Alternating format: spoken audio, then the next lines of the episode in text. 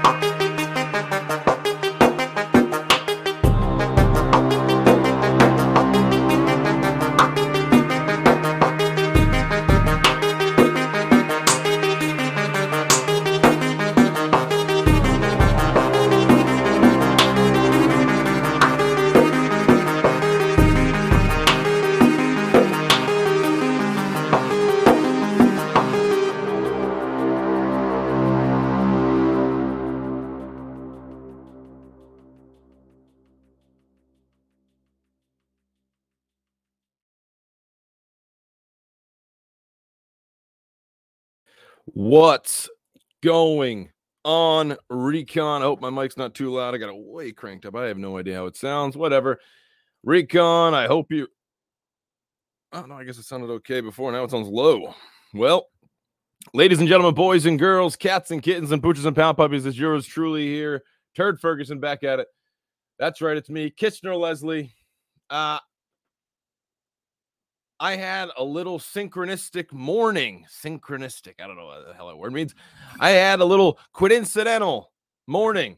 I saw that a person on Twitter that I read his tweets and read his blog once in a while, you know, I, I you know, I disagree with a lot of stuff he says, but that's just because I, am an idiot, you know, and I'm sure he's smarter than me and I'm dumb and he's bright and I'm a weirdo. He's uh normal and level headed and I'm conspiracy oriented now and all this stuff, stuff. But anyways, I won't use his name.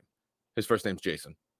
But anyway, uh this person uh shared a tweet about some politician or, or, actress. I can't even remember who the hell now. I can't. I can't remember something along the lines of the world's elite are drinking the blood of children or something like that. And I saw how everyone right away just started saying, of course, that you know this is just whack job conspiracy. And, and okay, and I then I I also heard a joke by Thomas Pop. Uh, uh, what the hell's his name? Pop Jan, Yannis Pappas? What's that guy's name? The comedian? I can't remember. But he's he was joking around and kept yelling, "They're drinking children's blood under Pizza Hut." he just kept saying that right as I was reading the tweet, and I just kept thinking, okay, well, this obviously is worth a show.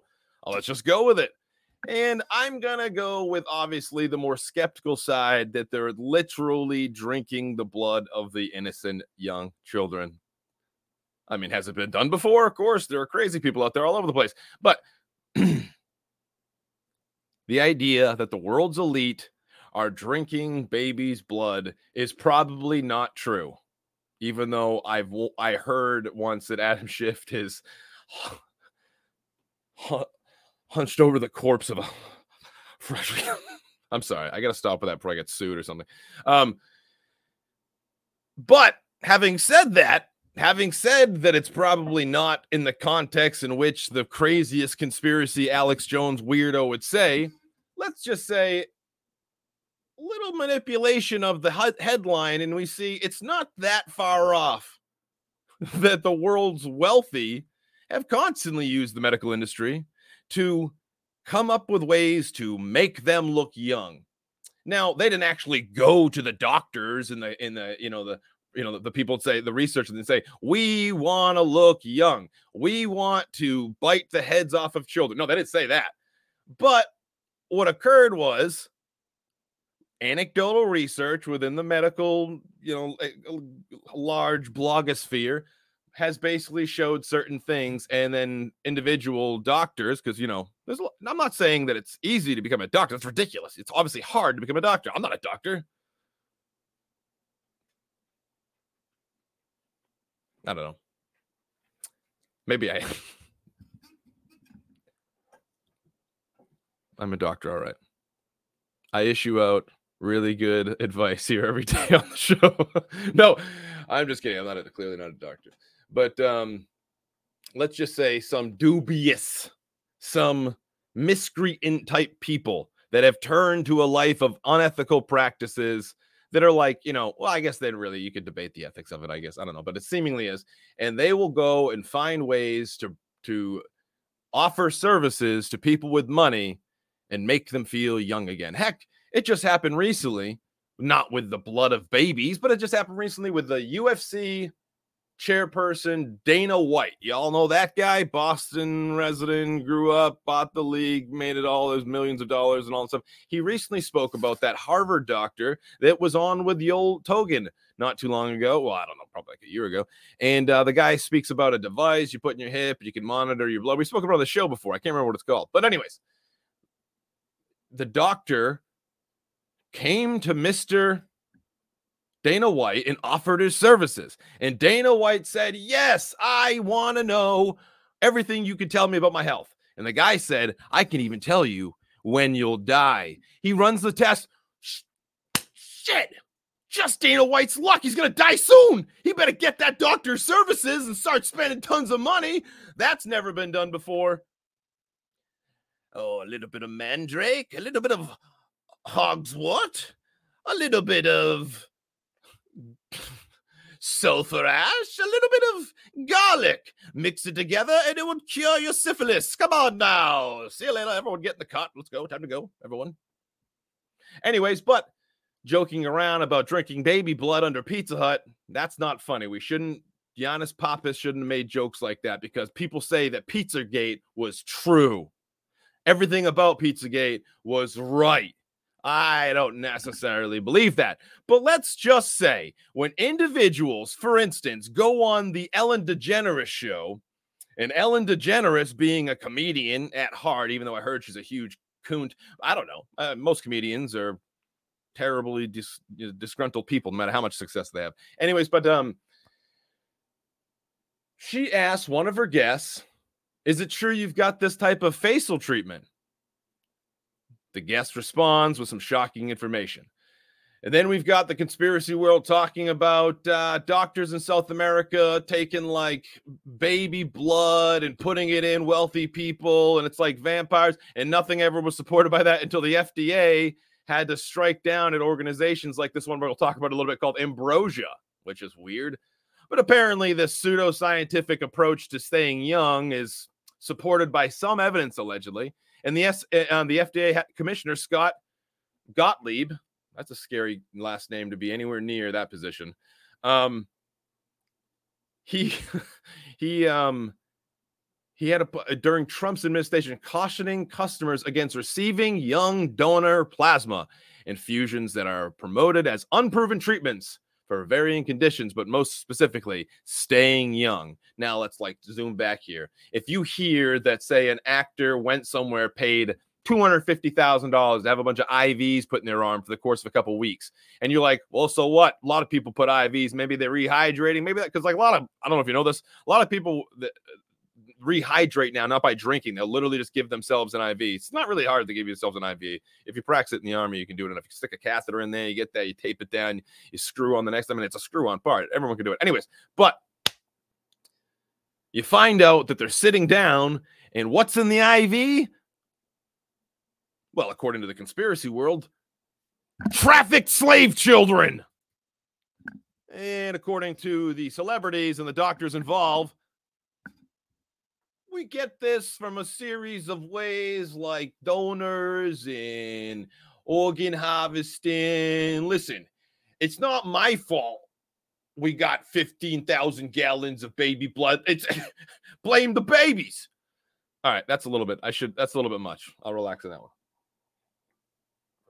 But anyways, sure as shit, it's real. So, yes, in the context in which the crazy conspiracy whack job delivers the information, Mr. Jason on Twitter, author and uh, well known skeptic in the UFO world. Yes, of course, in the context in which the crazy whack job like me with a microphone might say on the street somewhere. But if you expand it a little bit, you manipulate the headline, and you see it's really not that crazy that these people have been told for years that something can make them younger. At this point, it seems the most depraved, according to the doctors involved, is actually supported by evidence. But we'll also, as normal, we'll talk about some other stuff before we get into that dark, weird shit. Um,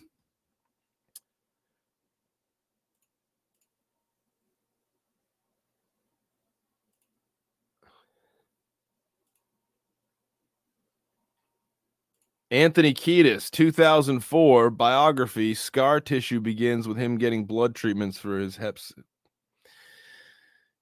When you start to look into it, like again, that, that's all I got. I shouldn't keep talking about it because then I'll just erase the ranty, stupid sh- thing I just said. But the fact the matter is, is that when you position yourself as the super skeptic, like you have some sort of you you look in the mirror and you see like you have some sort of uniform on or or, or, or costume on or or or whatever that you go out and fight the bull crap with. You got to be careful when you let you yourself do what mainstream legacy media does or anyone does, which is in the skeptical community, which is obnoxious. And it is they go to the craziest individual. They go to the craziest individual and they say, "What what do you think about things? Tell me what you think." And then the person's like, "You're freaking drinking baby blood on the Pizza Hut." and they're like, yeah, see what these whack jobs think. That's why I don't believe any conspiracy is true. Anyone who thinks conspiracies are right is an idiot. Um, yeah. Personally, my friends, if I would if if if I ran some crazy large island where a bunch of weirdos would fly to and spend time with me. And I had basically free reign over drugs, money, and obviously criminal behavior like that. What we know we're talking about here. Well, using a key words for YouTube puts a strike on this one. I mean, it's I, I would say it's likely that maybe even every once in a while we need to take some of your blood. It's saving someone's life. You're keeping them alive. You know that guy that pays for you and stuff like that. You know, it's keeping them alive. So we're gonna take. You know, uh, you're gonna be a blood donor every once in a while. How, whoa, whoa, hold on a second. That's crazy. No, it happens all the time. There are people that become like a have like a symbiotic relate symbiotic. I guess that's not what I maybe. There are people that end up literally having like host people living with them because the people that they love also have maybe the same blood type or whatever, and they need it. They have a failing organ or some sort of medical condition that requires it, so they constantly will live off their thing. We could stretch that to freaking to being a vampire, but you're telling me right now a person that's already conducting some of the most disgusting behavior on the planet with underage people offering services to the wealthy couldn't possibly i'm not saying that i know any of this or any of this is true other than the fact that we know about epstein and all his friends uh, some of it but th- i'm just saying let's step back a little bit and look. Are you telling me that asking uh, not even asking just tell it's a slave. You have a slave kid. What the fuck are you talking about? You've literally turned children into your slaves, you sick bastards, and then and, and you're telling me you couldn't take their blood if you wanted it, if you heard children's blood or the blood of the youth is better for you. I don't know what I'm saying here, but all I'm saying is that there is anecdotal evidence on the internet that, that suggests that people actually believe that blood from a young person can make them younger. So, all right, prepare to see this is the last episode of Strange Recon, I'm sure. Holy cow. They're drinking baby blood. Uh, uh, look at Yannis Pappas's uh, stand up special when he says that. And if you try, if you can't, if you're not laughing, I don't know what because it is insane. But uh, it's the it's the truth. It's like that's that's he makes a joke about it, but that is how the the super skeptic in, in their cape and stuff sees you know any type of conspiracy like that. They see the person yelling with a sign.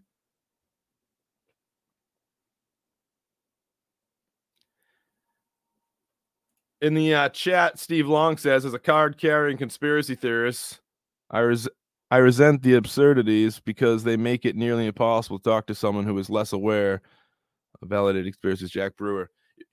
It's funny you have a Jack Brewer quote for me this morning, Steve, because I've got a Jack Brewer book in my hand and I've been reading it before the show started. And actually, this uh, this one's quite good. If you're not aware of Wayward Sons, you not only learn an awesome perspective about NICAP and stuff, but you also, uh, oh my God, man, you just learned so much about the structure of NICAP and Keyhoe and how weirdly legitimate they were, but in times, oh my God, man, it's like, dude, you kidding me? Like, it just seems like uh, there's something eerily scary about the the fact that the origins of most of these UFO communities or research groups, not just NICAP, are completely involved with the IC community because well, you know, during that during a time where like patriotism was like a part of the everyday household, there was a lot less doubt, uh, you know, in the mainstream mind, and especially the individuals involved, the scientists getting involved, the the former officers and stuff, and sometimes even Keyhoe himself, it seems. But it just the whole thing is crazy to me. Anyways, anyways, we'll talk about all that. We're talking about all that and more. Um, Brewers, good writers. Books are easy to read. That's like a, I mean, you can whiz through this and it's informative as heck, structured well. You get to see the dogma of the research community way back then, with people like um, you know, Jan Aldrich are still around, and and, and Greenwood and are still doing their thing, and uh, and it's just interesting to see like the evolution of of because you think if you know anything about NICAP, oftentimes people will confuse like as humans, we're naturally driven by the search for better. But when it comes to hiring, the best way to search for a candidate isn't to search at all. Don't search, match with Indeed. When I was looking to hire someone, it was so slow and overwhelming. I wish I had used Indeed. If you need to hire, you need Indeed. Indeed is your matching and hiring platform with over 350 million global monthly visitors, according to Indeed data, and a matching engine that helps you find quality candidates fast. Ditch the busy work. Use Indeed for scheduling, screening, and messaging so you can connect with candidates faster. And Indeed doesn't just help you hire faster. 93% of employers agree Indeed delivers the highest quality matches compared to other job sites, according to a recent Indeed survey. And listeners of this show will get a $75 sponsored job credit to get your jobs more visibility at Indeed.com slash podcast. That's Indeed.com slash podcast. Terms and conditions apply back then as NICAP was the only organization. No, no, no, no. There was tons of people that were trying their hardest to kind of stick to NICAP standards and stuff. And anyways, we'll talk about baby blood. We'll talk about Pizza Hut, whatever else you guys want to do this morning, um, and why I feel sometimes it's dangerous to be a super skeptic because you start to be awarded for you know almost like going a little too broad with how skeptical you are of everything because you're now only you know supporting like your base audience. When you when you know you could expand the context of what you're talking about and being like well there are some medical procedures that have been shown to be pretty goofy and the people involved have money and they come from a class of people that we would consider the world's elite. If you make $38000 a year i think you're in the world's 1% if you make you know 207 eh, well you know you know the deal. But in america's 1% obviously you're these people are clearly in that well, not 1%. That's ridiculous. They're in the top five, top 20. I don't know. Top, top 51. I don't know what I'm talking about. Let's get the show going. Welcome, Strange Recon. I'm here to discuss the so-called flying saucers. You out of your mind? It is nothing more than a weather observation balloon. Of course, which we, we both knew differently. No, I saw that. I don't give a goddamn what anybody else says about it. I saw that on film. Phil Klass can kiss my ass. He wasn't there. I was. When you know all the names in every language of that bird, you know nothing, but absolutely nothing about the bird. You're crazy. You're crazy. You're crazy. I like you. But you're crazy.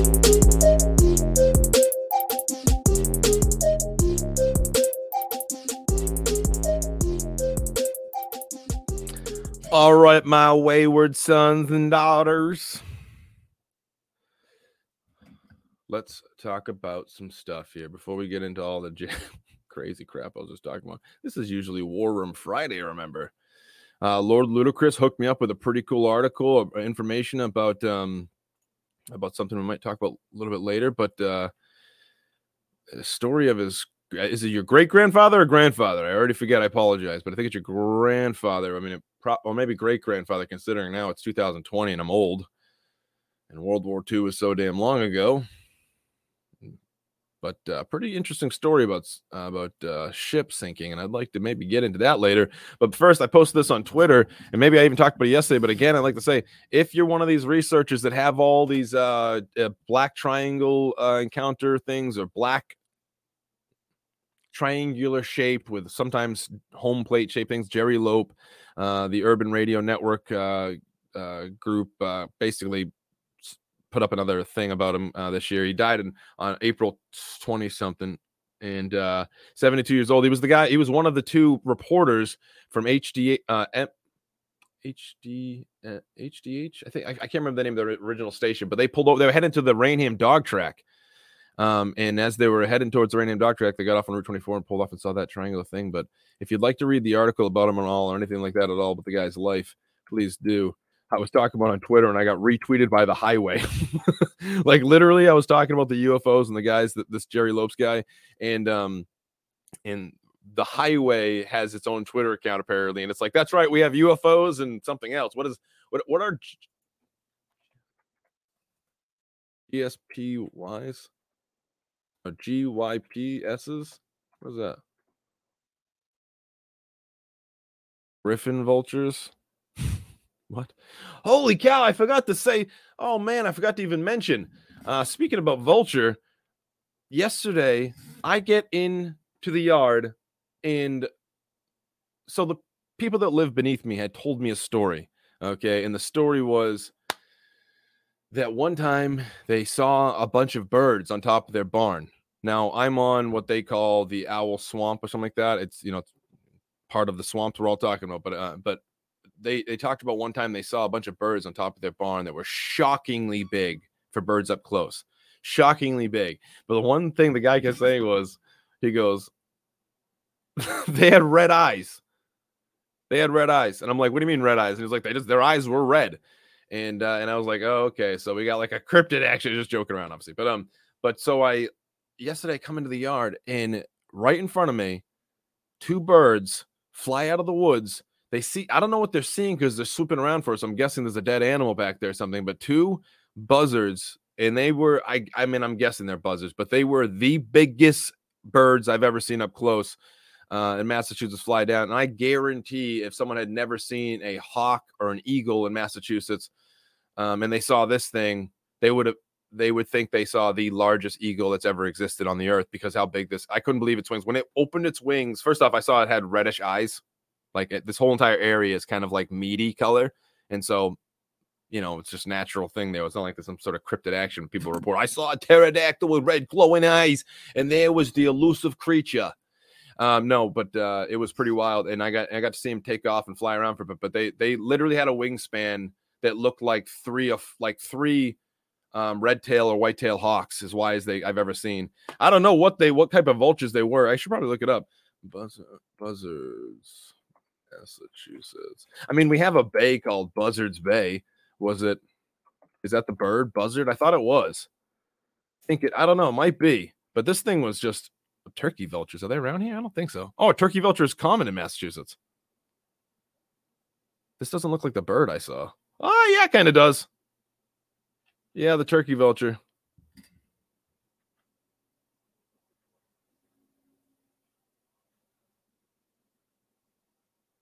Well, maybe that's it. I don't know what well, we're gonna do that either, but it was pretty cool. I couldn't believe I saw one up close. I was just like, this was this was uh, unreal.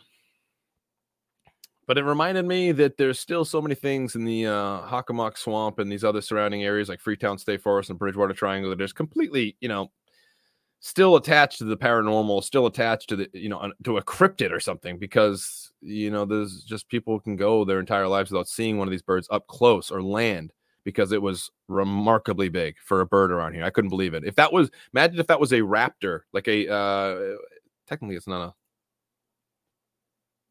I don't think it's a raptor at all, but um they uh they are just unbelievably big. Trying to find a picture of it with its wings open. It didn't. This doesn't really look like its eyes though, because these birds had did definitely had reddish, meaty eyes. Its eyes, well, red eye vulture. Is there a red eye vulture? Yeah. Well, there it kind of is. What is this? That's a different type of vulture. Anyways, it did definitely had a reddish eye, that's for sure. But uh, these look like these these look like vultures from like freaking Africa or something. This is a massive. This is on. This just couldn't be it. Anyways, maybe these borns just had red eyes.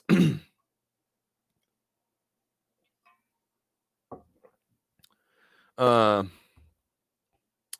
Shogun, we're talking about baby blood under Pizza Hut. No, um, actually, I was just talking. We're talking a little bit today about um, just the random internet polls and news and things like that that I found in the Google tags. Remarkably interesting, but also I'll get into some uh, some um medical procedures that clearly and an FDA statement from Scott Gottlieb MD that uh that you know that suggests that obviously at some point they have you know they have declared that this type of medical procedure should be avoided um and a company's even open and companies even disregarded the FDA saying you cannot operate technically and they just kind of went against it and were like talk to our lawyers. Uh there's a bunch of other stuff. I got stuff we got stuff to talk about you know what i'm saying um, but we got internet polls to talk uh, to pull off here. We got some news, some weird news. First off, did anyone see what the hell washed up on shore at the Azores? Did anyone see it? I'll show it to you right here. If you ain't shocked at this, I don't know what will do it to you. Because honest to God, like this is by far one of the most shocking things I've ever seen on camera, and it washed up on shore. I tell you right now, I've never seen anything even remotely close to this on planet Earth.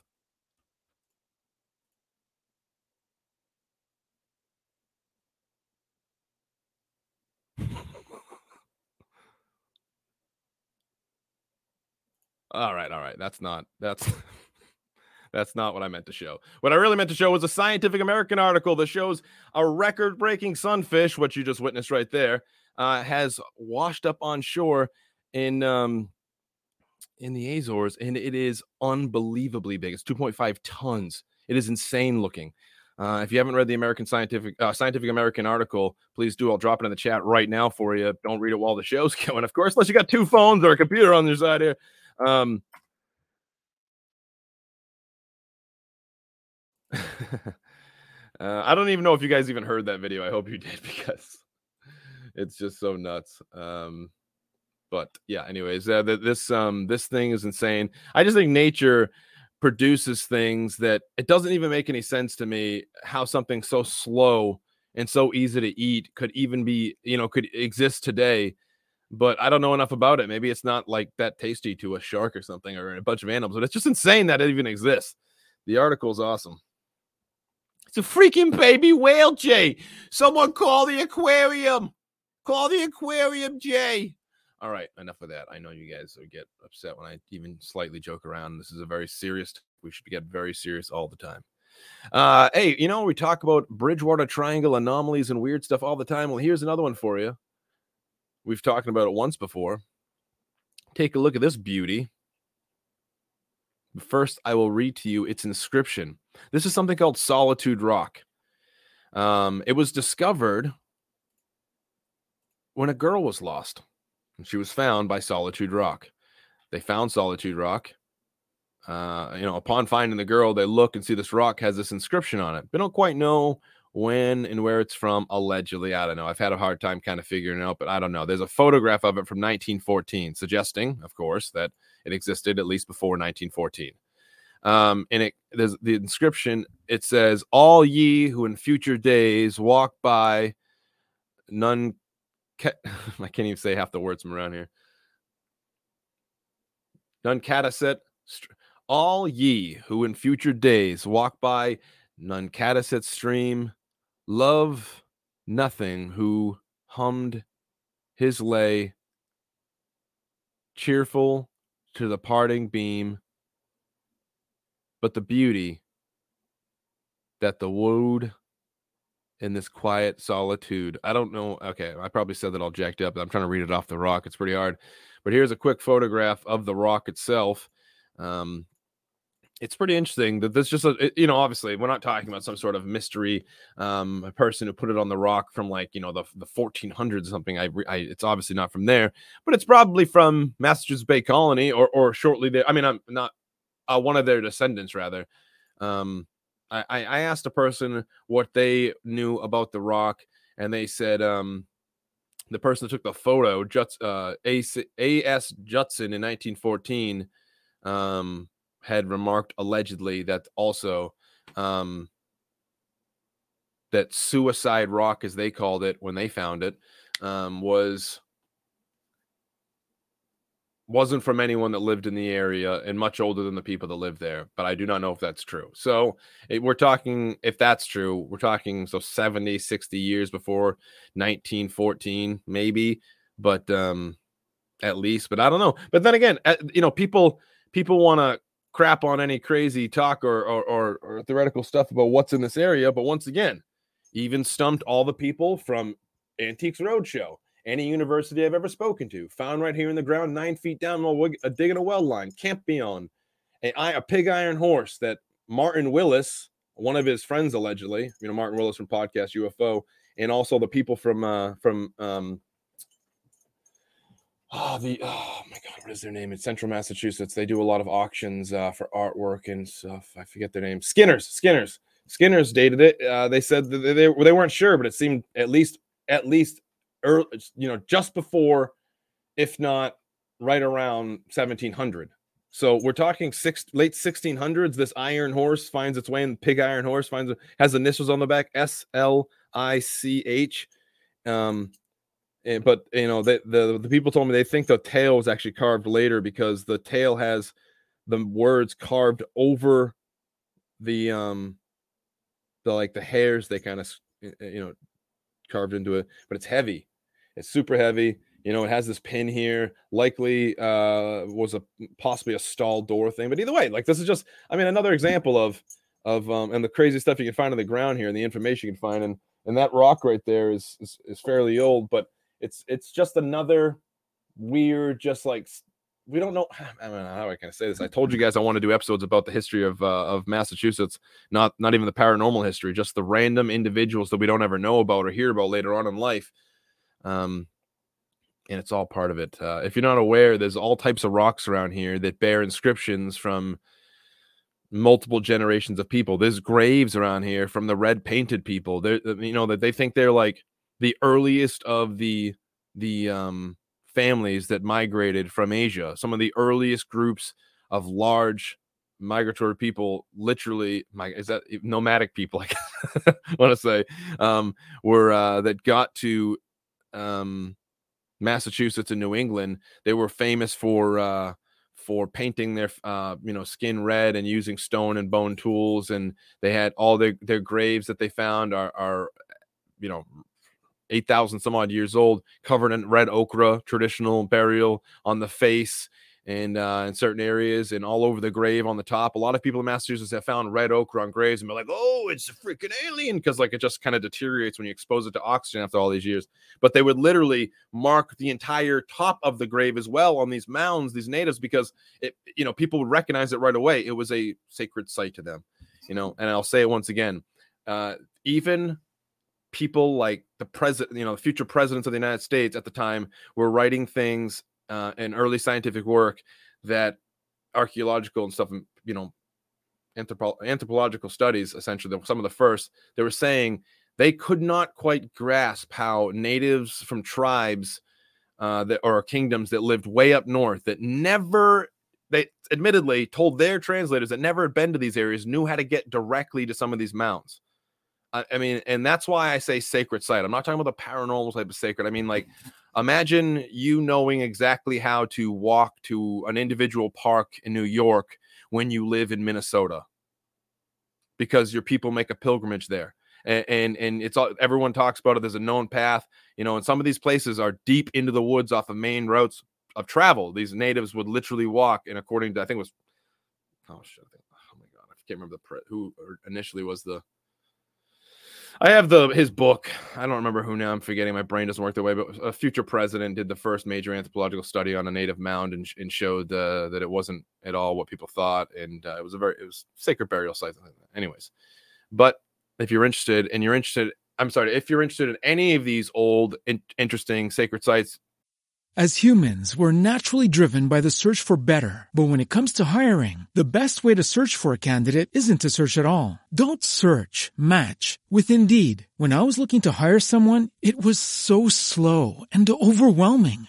I wish I had used Indeed. If you need to hire, you need Indeed. Indeed is your matching and hiring platform with over 350 million global monthly visitors, according to Indeed data, and a matching engine that helps you find quality candidates fast. Ditch the busy work. Use Indeed for scheduling, screening, and messaging so you can connect with candidates faster. And Indeed doesn't just help you hire faster. 93% of employers agree Indeed delivers the highest quality matches compared to other job sites, according to a recent Indeed survey. And listeners of this show will get a $75 sponsored job credit to get your jobs more visibility at Indeed.com slash podcast. That's Indeed.com slash podcast. Terms and conditions apply.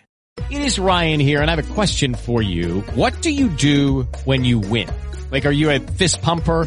a woohooer, a hand clapper, a high fiver. I kind of like the high five, but if you want to hone in on those winning moves, check out Chumba Casino. At ChumbaCasino.com, choose from hundreds of social casino style games for your chance to redeem serious cash prizes. There are new game releases weekly, plus free daily bonuses. So don't wait. Start having the most fun ever at ChumbaCasino.com. No purchase necessary. VGW. Void were prohibited by law. See terms and conditions. 18 plus. Paranormal or historic. I have people right here in the Bridgewater Triangle free of charge. Of course, they like a tip, I'm sure, if they if they drive you around all day and walk you around and give you the history of it. But they're historians and archivists and writers that have nothing to do, and they would love nothing more to bring some of these places back to life. So if any of you out there are interested whatsoever in Bridgewater Triangle stuff, Plymouth Colony stuff, Salem witch trials, and the spirit of Halloween, is it Halloween yet? I don't even know what date it is. No, it's not. I don't know when, when is even Halloween. I don't even know. Uh, but you know, if you're interested in any of that stuff at all, uh, please let me know. Email me at Strange Recon. I, I literally would love to get people off to go see like Myles Standish's old home. You know, and then you can imagine because Massachusetts is such a small, condensed place, you know, some and you can even line it up with some of the paranormal encounters if you really wanted to. I'm not trying to get it, you know, string it together too much, but uh it's um there's just a lot of history and you can basically walk it like some of the original journals and stuff. You can go read them right now on the internet and look at what they were saying and what they were seeing and stand in the place they were writing that stuff. It's crazy. People forget just how few families actually lived, the Puritans that actually lived here, and how many trips came back, and, and, and not just that, but how many weird explorers that showed up. They were not so great of people. I mean, in the context of the time they were in, I guess they were quite normal, but rather adventurous. They would show up on the shores of random places like in New Hampshire, Maine, Massachusetts, uh, Rhode Island, Connecticut, in, in uh, Long Island, Martha's Vineyard, uh, Block Island, Nantucket, the islands off of Boston, and uh, that island off the um, or Hull, uh, P Town, Massachusetts. They would they would show up and basically just rip locals off the shore that would show up to think they were trading, or at least be standing on guard, thinking, "Hey, we got some weirdo showing up on a big ass boat." And these like English or Spanish adventurers, or whatever, would come on shore, poach, steal natives, tell their great stories, whatever of adventure, and, and win, and then go back and sell them in a slave trade in, in Spain. And that, and some of those natives, of course, made it back to America after all those years. Saw that their their entire tribes were gone. It's insane. Their stories are out there. You have all heard of Squanto and stuff like that. Could you tell me a single story of his life? Could you tell me a story of Hobomack, Massasoit, Metacomet? Yet they were all like com- like completely involved in the fact that we're living here in America right now. They're helping of us survive here or trying to kill us uh, is all part of our story, and it's pretty paranormal in itself that no one knows the true history of America because we teach children draw your hand and put a turkey on it.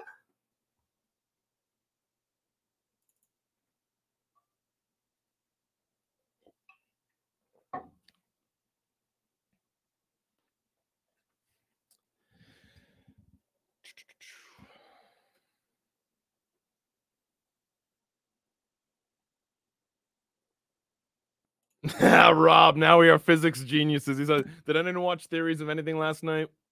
Where Salvador, I still don't know how to say his name and I refuse to say it, um, went on there to uh, to talk about um, you know the, the, physics behind some of these alleged anomalies that he's taking advantage of and trying to show uh, the types of bounce forces he can create using certain known anomalies, and it was like, holy cow! Talk about not knowing anything. I don't know anything. I'm an idiot. I'm not. So I'm, again, I'm not. I'm no. I think it's.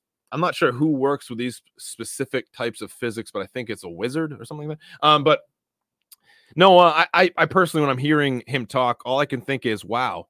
I said this to Rob yesterday. I was like, wow, we have now like hours of this guy talking after all of this time of no one being able to get interviews except a single series of letters back and forth, yada, yada, yada. But no one's been able to get anything other than what the Navy had to say about it.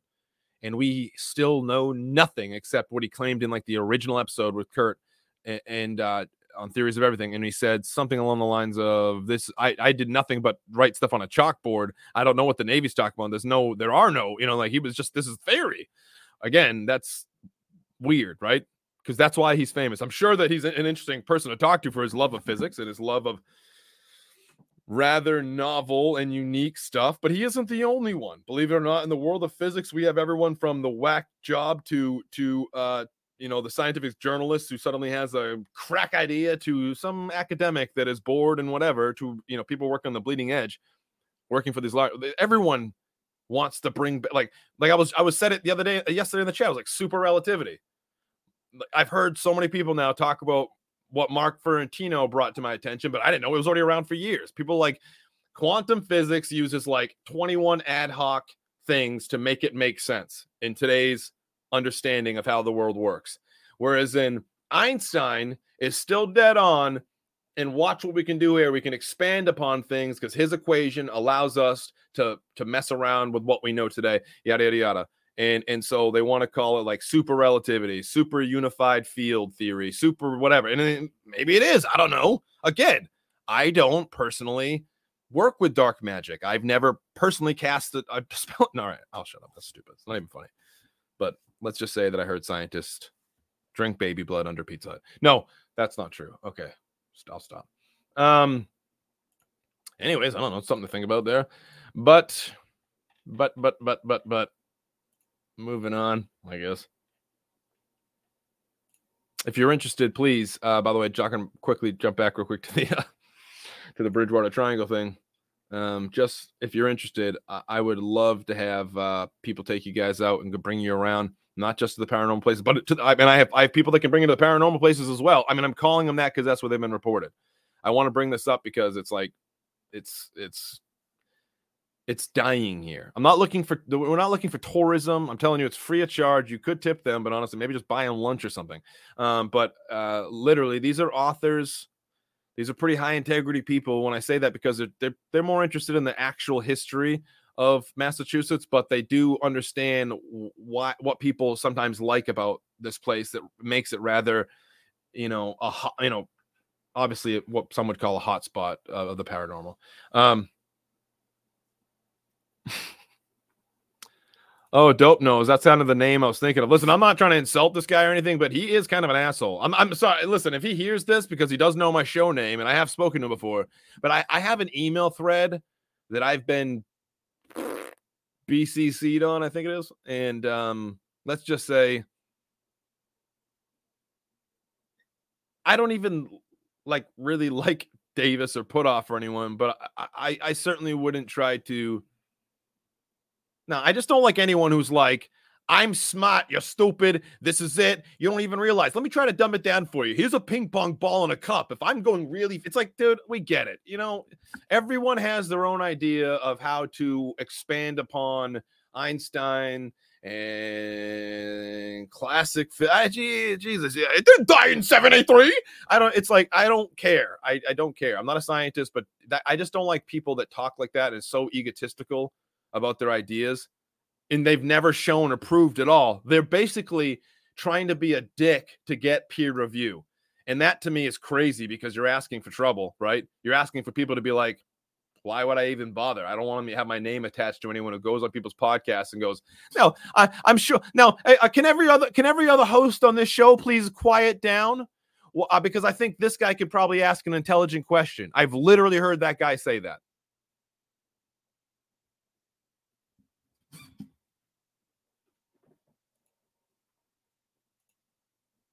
I mean, seriously, he he actually said that to a podcast. So uh, there was two, three guys on like a panel, one of which was like, you know, I don't know, he was into he was into physics. The other two were more into the paranormal. I can't even remember what show it was on. And he basically, I just watched the guys' faces. They were just like,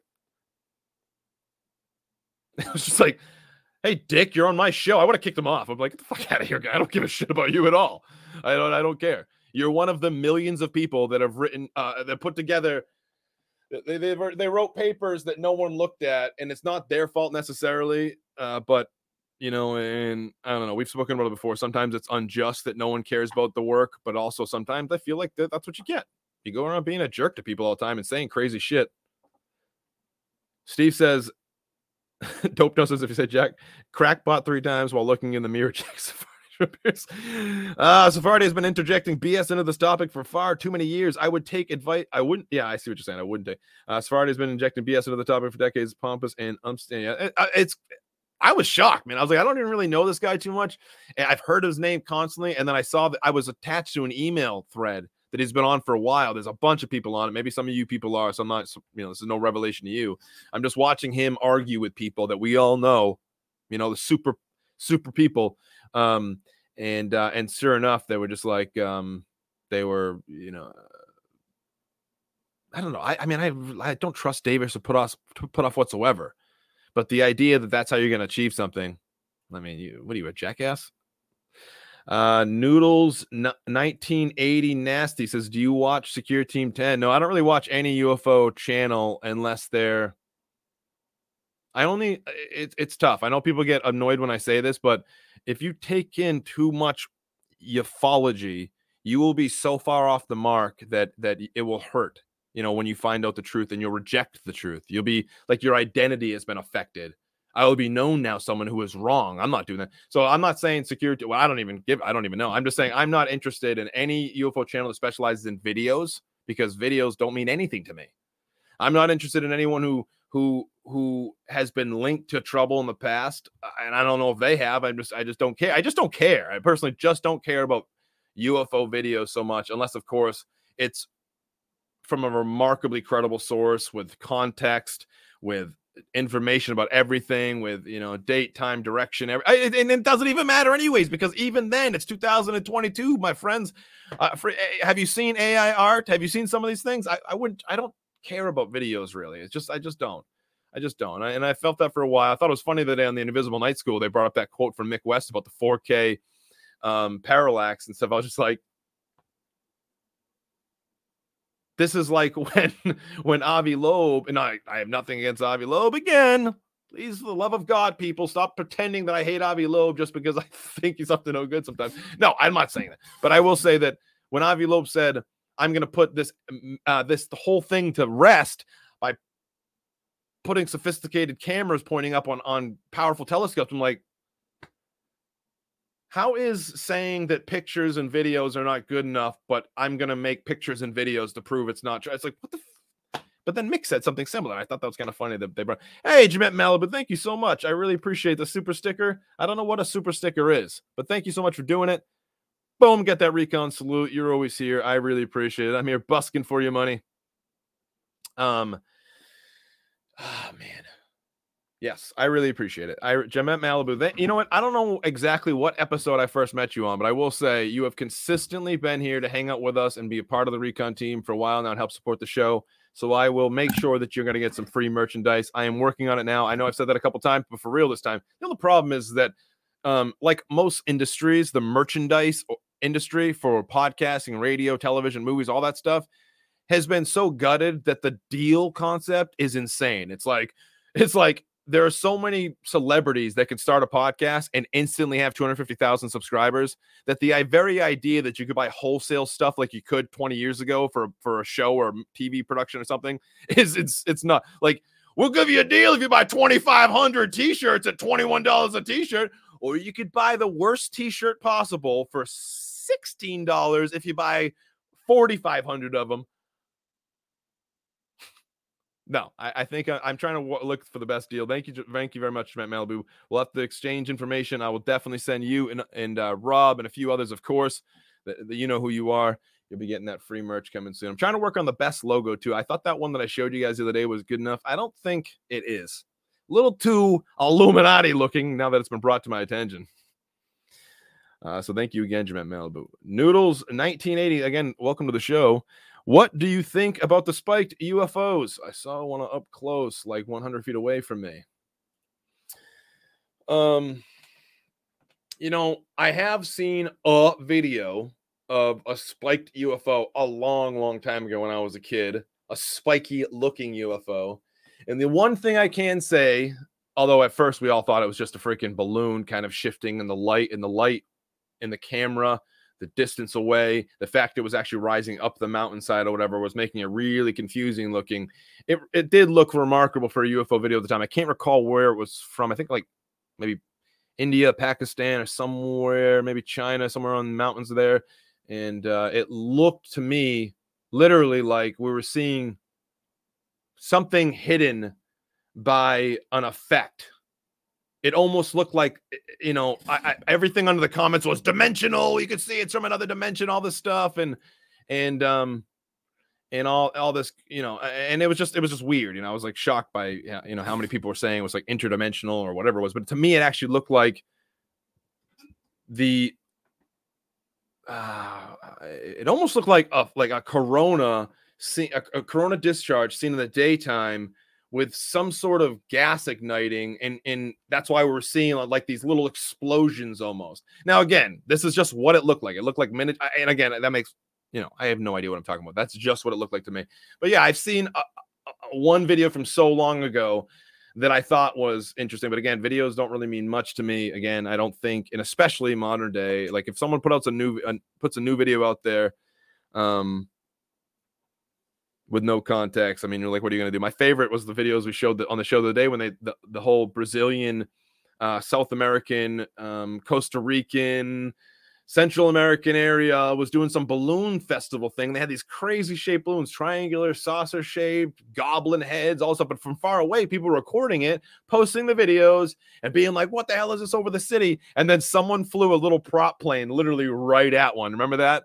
And it's like you couldn't tell, even with their modern day iPhone, what it was until you got about 30 feet away, until you recognized it was this giant balloon that was just, you know, people threw up there. And for some reason it was, it was staying rather buoyant and kind of flying around in the air currents above the city. But it was it was unbelievable. It was you couldn't tell at all. And it just makes it impossible to know what you're looking at. And and no offense to our friends in South America, but there seems to be just a bad of a, a trend there producing completely horse crap videos. I mean, like they they literally are the biggest load of bull crap ever. Maussan down there. So, I mean, when I hear the word Jaime Maussan, is that his name? Am I saying his name right? I can't remember now. I'm trying to forget because I, I literally forgot about him because I was so shocked by how many people were like, you got to check out this guy he's the best. He's like he's like art. He's like George Knapp, but you know he's like. And I'm like, well, oh my god, dude! I watched like one of his things. First off, couldn't understand a word he said. I'm like, can this guy speak God's English? I mean, what's happening here? Is he like crazy? No, but that's obviously I'm joking. Uh, but no, I, I I found out that he was just like no really no really not real different from anyone else when it comes to the hoaxers, and he he he created an environment for people to be motivated to produce hoax videos in order to earn attention, fame, money, followers, whatever. That's a big deal. I mean, come on, let's face the facts. I mean, eh, you're talking about a place that doesn't have as many options as well, economically speaking, you know, jobs and things like that. So if you could find an ability to start making money off of taking a picture of a balloon and getting it on the mainstream news and you're getting paid for these things, you're now motivated. And then what? Eh, Whatever. I mean, I don't, I wouldn't trust that guy. Um, as humans, we're naturally driven by the search for better. But when it comes to hiring, the best way to search for a candidate isn't to search at all. Don't search, match with Indeed. When I was looking to hire someone, it was so slow and overwhelming. I wish I had used Indeed. If you need to hire, you need Indeed. Indeed is your matching and hiring platform with over 350 million global monthly visitors, according to Indeed data, and a matching engine that helps you find quality candidates fast. Ditch the busy work. Use Indeed for scheduling, screening, and messaging so you can connect with candidates faster. And Indeed doesn't just help you hire faster. 93% of employers agree Indeed delivers the highest quality matches compared to other job sites according to a recent Indeed survey. And listeners of this show will get a $75 sponsored job credit to get your jobs more visibility at Indeed.com slash podcast. That's Indeed.com slash podcast. Terms and conditions apply. Okay, round two. Name something that's not boring. A laundry? Ooh, a book club. Computer solitaire, huh? Ah, oh, sorry, we were looking for Chumba Casino. That's right. ChumbaCasino.com has over 100 casino style games. Join today and play for free for your chance to redeem some serious prizes. ChumbaCasino.com. No purchase necessary. Full prohibited by law. 18 plus terms and conditions apply. See website for details. Videos. Bobby Broadway. Videos. oh my God. Bom dia. Today, oh, oh, have videos. Okay, no, seriously, let's let's move on here. For I say say an offensive joke with an accent or something, and I get in trouble again. Not in trouble. People don't get you in trouble anymore. What they do is they talk shit and leave and never come back. All right. Now, listen, let's talk a little bit more what's out there in the world. I don't know why I'm rambling about that guy.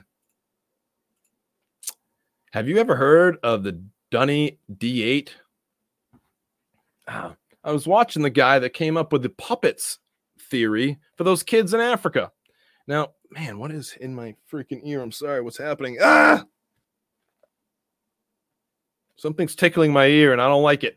Um, there is uh, you know, remember that remember the articles where everyone was fighting over recently about the um the person that put forth the idea that the children in Zimbabwe did not, in fact, see aliens and saucers come down and land and walk around in mysterious ways and pass messages.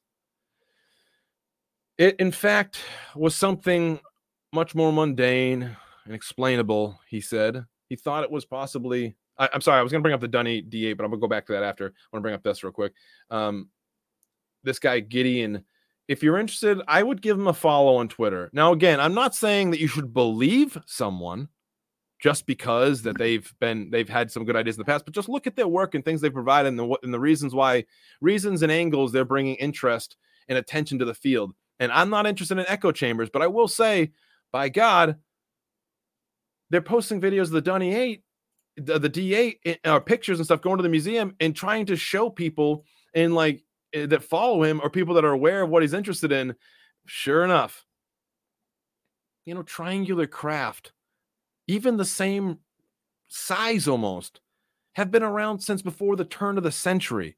Bef- before they had the ability to find a motor that w- weighed light enough to put inside of it, before they had the ability to recognize a lot of things, the tailless craft has been around for so long. It's it's it's quite remarkable if you think about the idea that that that some of the first designs we have are now considered the most elite, hard to achieve, signature reducing concept there is. Of course, they're not exactly the same, but let's quickly together take a look here at the Dunny 8 and see if you can think of something, you know, that that this looks like today.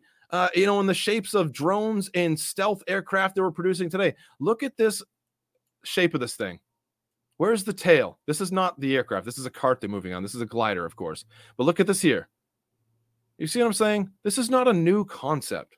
For all the UFO aviation experts out there, don't, I'm not don't get offended by this statement. But when you when you I don't know if it's purposeful, but when you leave little anecdotes like the the Dunny D8 out there, you instantly you know collapse uh, the idea that humans that that the triangular craft is somehow some sort of remarkable breakthrough in aviation engineering that no one had thought of and that's why it's new and there's nothing else and triangular things are you know honed down to a few aircraft it's just it's just nonsense.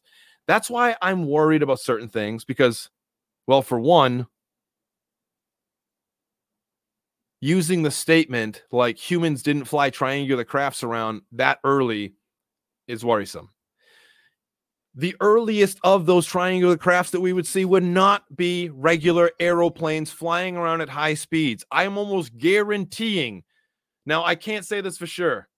Obviously, we can provide examples from modern day dirigibles, but I can say that it seems that one of the first concepts that someone might come up with, if you look at what was created,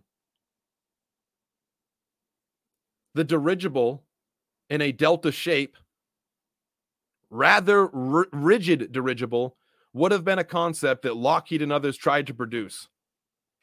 Um, and uh, when I hear stories like I was speaking earlier about um, the, the, Jerry Lopes who had died, who had been one of the reporters who stopped on the side of Route 24 in Route 105 or 104 in West Bridgewater, heading towards the Raynham dog track, they reported what looked like a home plate ship. They said it was a giant you know, floating thing that looked like a home plate. It slowly picked up speed, but it came right at him with a huge spotlight on the front, huge, giant LED like light heading on. If you'd like to look up those interviews, please do on on uh, YouTube. Look up Jerry Lopes Triangle Aircraft, or even read David Marler's book.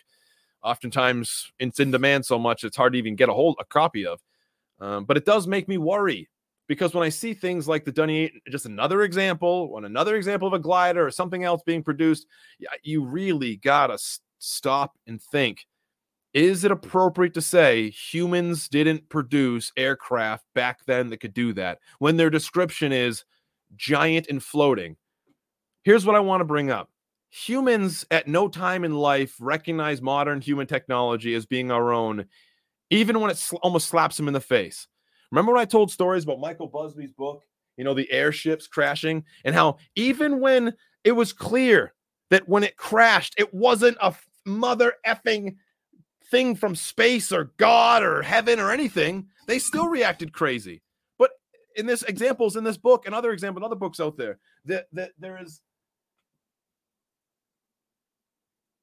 basically no evidence to suggest that human beings can look at breakthrough technology and say, oh, that's you know the typical person. I don't know you know the average person that might see it that's definitely human because we have this and this and this. It's just not going to happen. We do not we do not recognize our own technology david fravor being even who he was has does not have the ability to distinguish technology from unknown unknown other worlds from actual unknown craft that are being produced that he's not privy to he has no. Why would he have any? Uh, there's aircraft manufacturers all over the world that make drones and all types of novel, weird crap.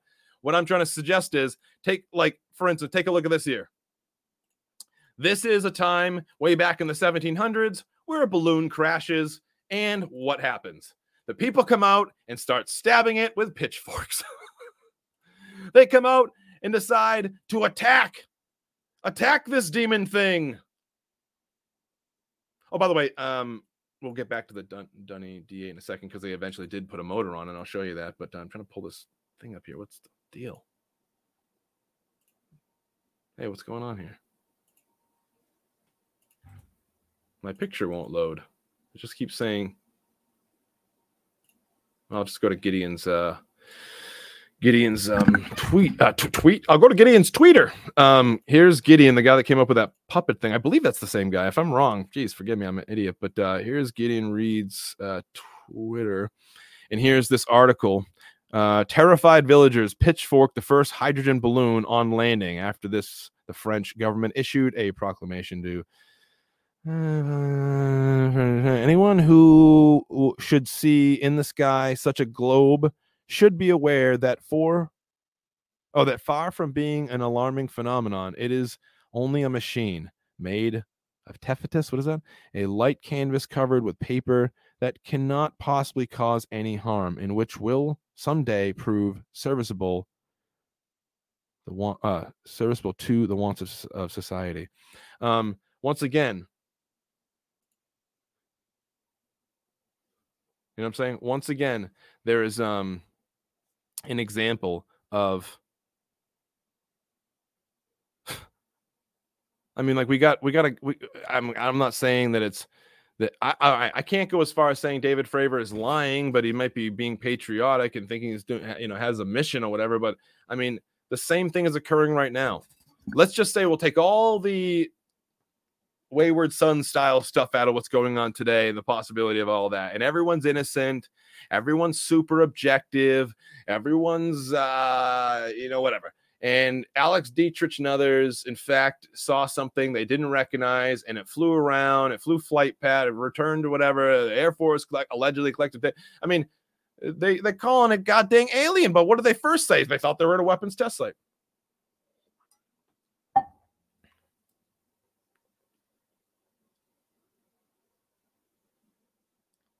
Noodles 1980. What is going on? Um sorry, I'm missing shaded. Delta shape lighter than airs. DSLs, yeah. Steve. Steve is a witness to what he considers to this day, right? A, a possible dirigible because he saw a large floating triangular craft. I did as well. The only reason why I hold out for my sighting not being human at all is because of how it dropped out of the sky. Now, I tried to say for years that, hey, maybe there is a way for something to you know, no, I can't. To me, it just I I still can't make sense of it. But I did try to see if there's like, wouldn't it be interesting if some of these dirigibles had a way to go negative buoyancy and manipulate that to descend rather quickly, even maybe deploying other measures to slow down their descent or something. But I even then I'd be like, damn, how did it do it so quick? And why were the trees like bending over like that? You know, why did it get so quiet windy, quiet. I don't even know how to describe it, but um, it, I don't know. I don't know. I I, I I'm gonna go and just my gut tells me that we don't know the truth because how many anecdotal evidence we have. It's an abundance. It's like we can barely see over it of how many times we've been off by about 30 years on our own technology. We're like, our government doesn't have dirigibles that can be like pseudo. Humans can't do that. Sorry. Alyssa, Alyssa Jordana. Where do I know that name from? Alyssa Jordana. Know that name. Who is this lady?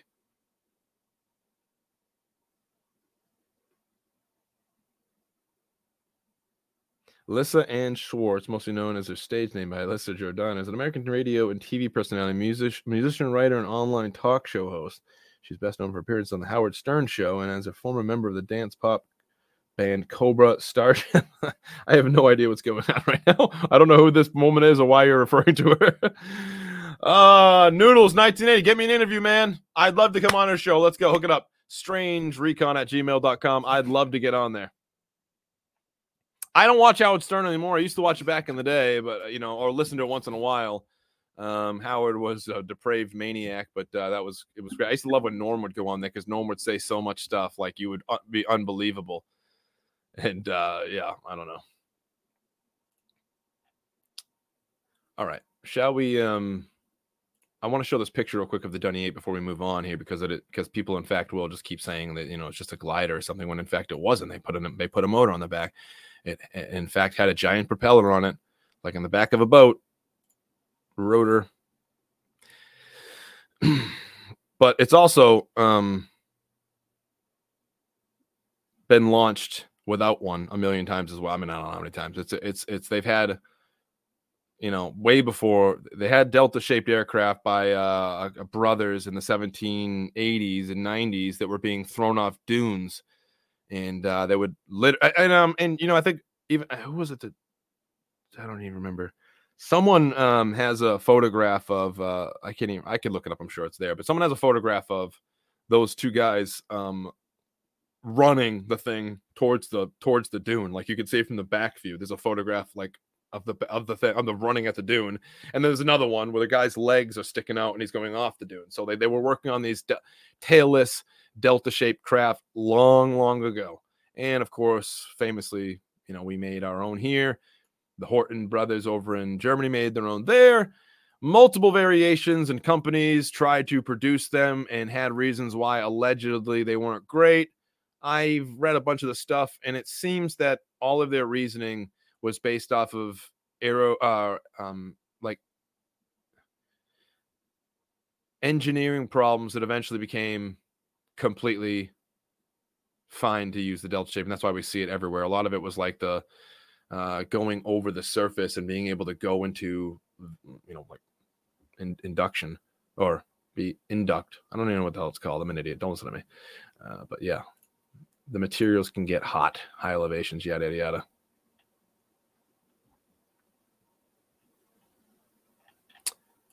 Moving on, folks. We got stuff to move on. We're talking about the other stuff and all that good jazz. And I want to ask this question, right? This is a question I put out on Twitter. Ready? And it's not, oh man, you know, I don't, this isn't the first time this has been asked, I'm sure. is it possible for a cult to exist and operate day in and out entirely online without ever coming face to face? I said some other stuff after, it doesn't really matter.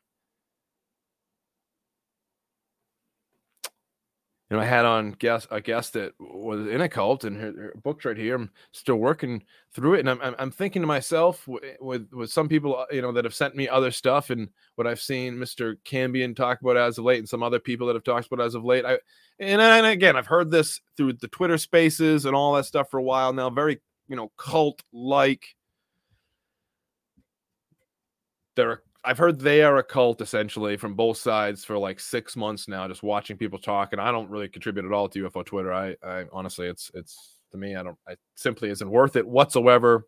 Never was involved with it. Never will be again because it's not. But I will talk about UFOs and stuff on Twitter. It's not with UFO Twitter. But either way, I've heard it constantly referred to as that by many people, and some people have rather decent credentials to call it that.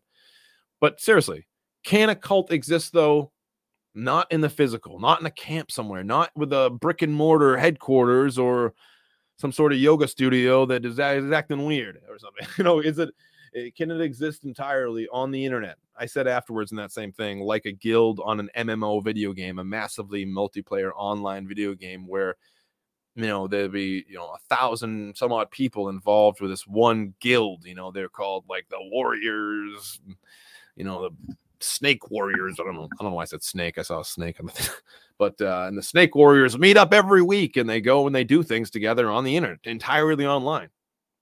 Most of these people will never meet each other. Some of some people have met and got married. Some people all this all types of stuff. The connections are entirely real. You can see that the the the the same thing occurs on uh, you know from long distance relationships, all this stuff when it comes to rom- romance and all that stuff. So obviously there are other aspects we should be looking at. Can a cult exist entirely on the internet without ever meeting each other in real life? Maybe once in a while, one or two get to meet up at a symposium, a conference, a congress for UFOs, if you will.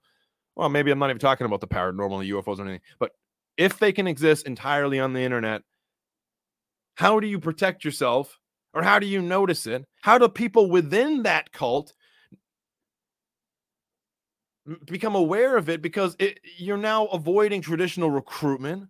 You're avoiding probably trigger words and stuff like that that traditionally would be looked for or thought of or or or someone would have heard it and been alerted.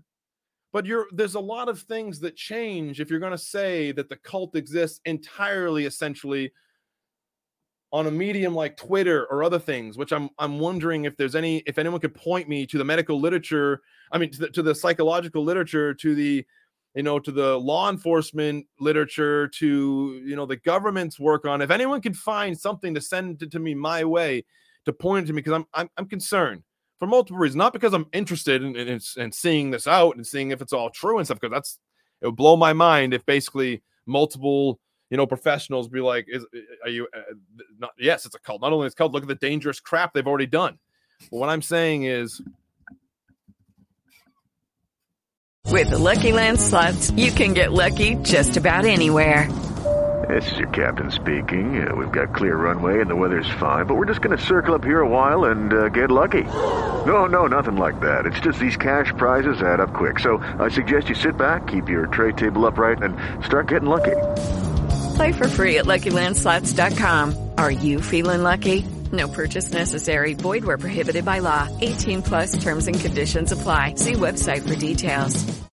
Lucky Land Casino asking people what's the weirdest place you've gotten lucky? Lucky? In line at the deli, I guess? Aha, in my dentist's office. More than once, actually. Do I have to say? Yes, you do. In the car before my kids' PTA meeting. Really? Yes. Excuse me, what's the weirdest place you've gotten lucky? I never win and tell. Well, there you have it. You can get lucky anywhere playing at LuckyLandSlots.com. Play for free right now. Are you feeling lucky? No purchase necessary. Void where prohibited by law. 18 plus. Terms and conditions apply. See website for details. Is it as real as you hear? Is it as cult-like as people are actually claiming. You go on some of these Twitter spaces and the word is thrown around like it's the goddamn Wild West and everyone's playing poker in the saloon or the brothel or something. And someone said some said something annoying. To, I like literally, cult, cult, cult, pew, cult. It's like, dude, everyone. It's I don't know what to say about it. I just know that I'm hearing it a lot, and and I know it's very easy to draw equivalencies in behavior, but as an organization or as an organism, can it exist there. Entirely void of walls headquarters physical meetups physical relationships. Can it still issue the same influence coercion and manipulation? Can it achieve things like robbing people stealing from you leading you down paths you know pushing the insane to be further insane uh, motivating you to recruit is it easy? Is it the same? That that the whole concept of it needs to be studied in a modern way, or maybe it has been. Please send it my way because I'd like to look into it. I'm very interested in reading what maybe some people are would consider relatively credible peer review. Um, but I got to tell you that I wouldn't doubt it. Everything that we've had in the physical world will evolve eventually to some sort of digital, some sort of upload, some sort of existence in a in a place that simply didn't exist before like 92 for a lot of people, 93, you know, before people started actually getting the access to the internet or something, or you know, much later, later on. But um I don't think it's even close to be been reconciled yet. Of course, equivalencies can be drawn between a lot of things. I'm sure a, a good debater can talk about, you know, how KFC can make, you know, can can make you drink baby blood under a, a Pizza Hut.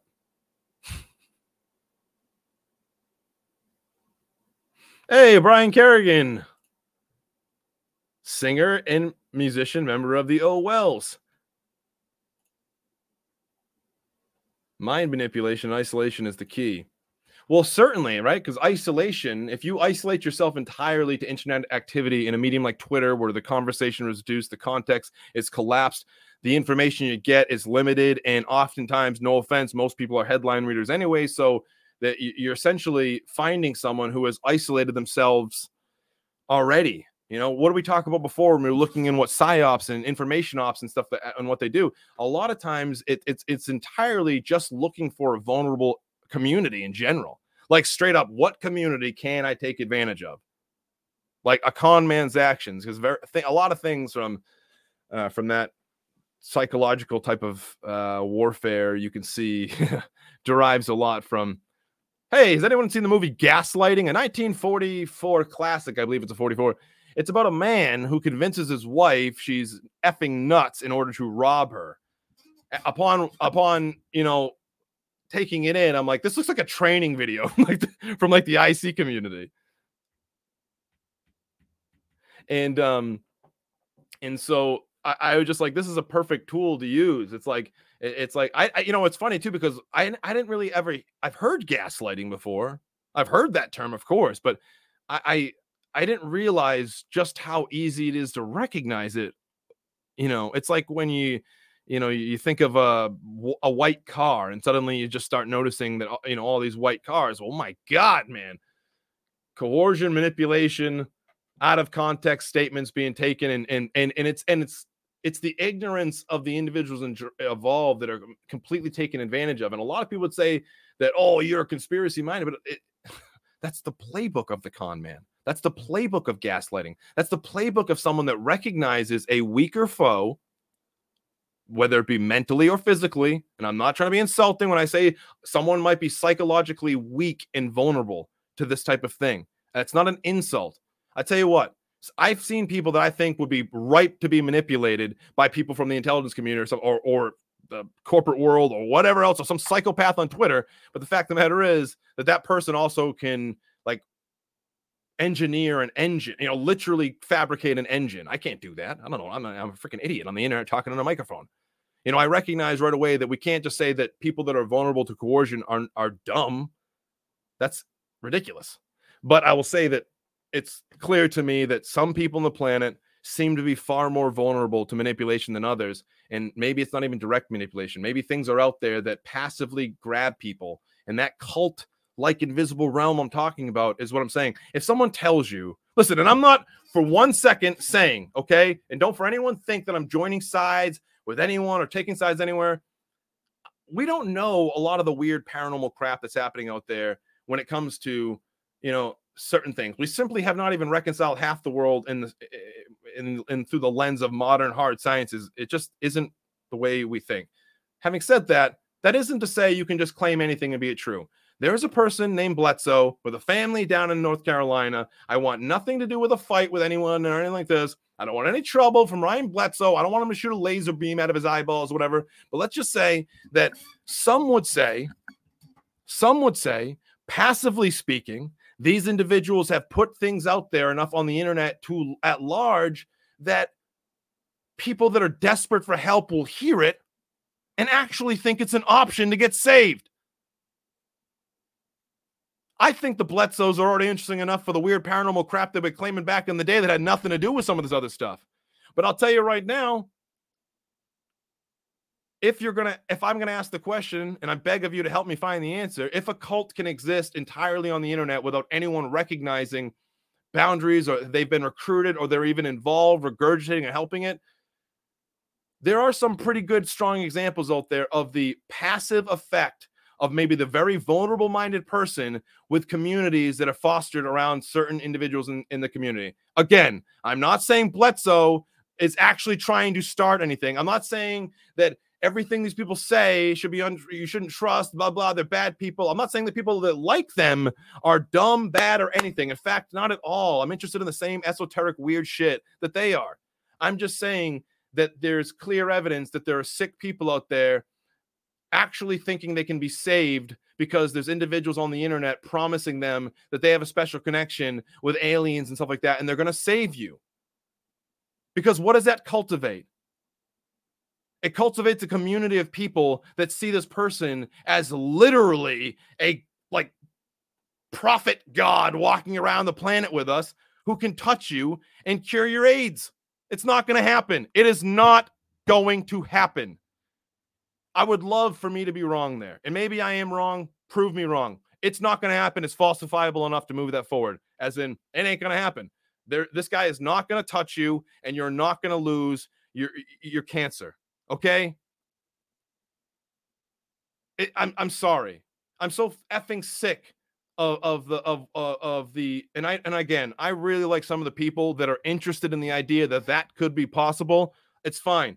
They would like to point towards noetic institutes and all types of things all over the place, but if you can find me something right now that shows you can use thought to cure children's cancer or something, put up or shut the fuck up. I'm so sick and fucking tired of it. It's sick. It literally is taking advantage of. Let's take a break. Let's take a break. Let's take a break. I don't want to see your goddamn stupid papers that have never been peer reviewed either and be like, oh, you won't read it, so you're the one that's wrong. Really? Because I've got people with dying children lining up to see me and things like that because they they, they, they think that because I have a billionaire friend and I'm constantly surrounded by former government officials and I have all these individuals on the internet putting information out there like the healer, the savior, the magical spoon bending, laser shooting, wonderful person that gets abducted by cows. I'm fucking sick of it. All right. It's, it's, even if, even if 10% of what the guy's ever reported or 50% is true, what the passive shit that people are getting recruited by on the internet is insane. I'm sorry. I know it. I listen. I'm not saying it's even impossible that something like this could exist, and and and, and maybe in weird ways does get affect. I'm, I'm saying that this guy is not touching you, and you're going to stand up out of your wheelchair and start fucking breakdancing. Okay, I'm going to take a break. I'm going to get some coffee. I'm to go punch a hole in the plaster, and when I get back, we'll talk all about some more weird stuff. And I'm so sorry. I, I, I don't actually. I'm not actually angry, folks. Okay, relax. Everyone calm down. Hold on.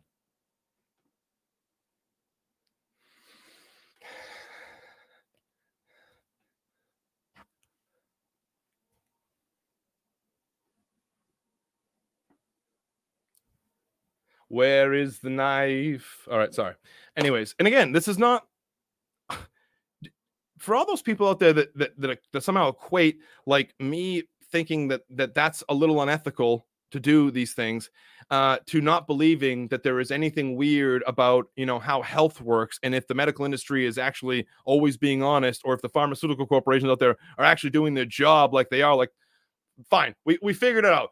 They're the only corporations in the world that are completely objective and innocent and nice. We fit we did it thank god that, that these random I, i'm complete i'm not so naive that i can't see there is major issues with our health major issues with the medical industry and of course the pharmaceutical industry and the pharmacology industry. I get it. All right. But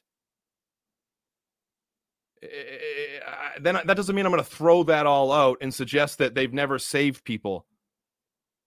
That there isn't actual ways to get help. Like if like psychology can't help you, are you goddamn kidding me? I don't know, Brian Brian Kerrigan. I think we know a little bit about veteran suicide and things like that. Brian Kerrigan probably knows a little bit about it as well, being a uh, you know a disabled service member, veteran, Purple Heart uh, person himself. Brian, thank you for your service as always. But I, I've never said that to you before. uh, but again, Brian Kerrigan, Purple Heart recipient, injured in war. Brian, why didn't you just skip the VA and go get thought treatment and get the uh, metal taken out of you and stuff that when you were blown up? Seems weird. I'm sorry. I got to stop the crazy rants. Thank you for my service. Salvation Army, 1977 to 82. You have no idea how many prices we slashed.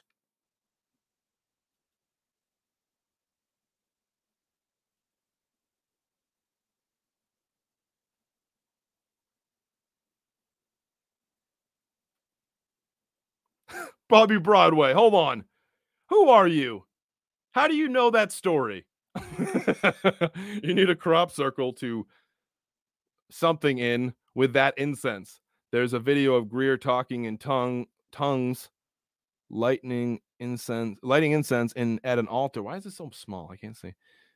At his last three thousand grand, grand three thousand grand a plate retreat this summer or spring. Yeah. Um Bobby Broadway.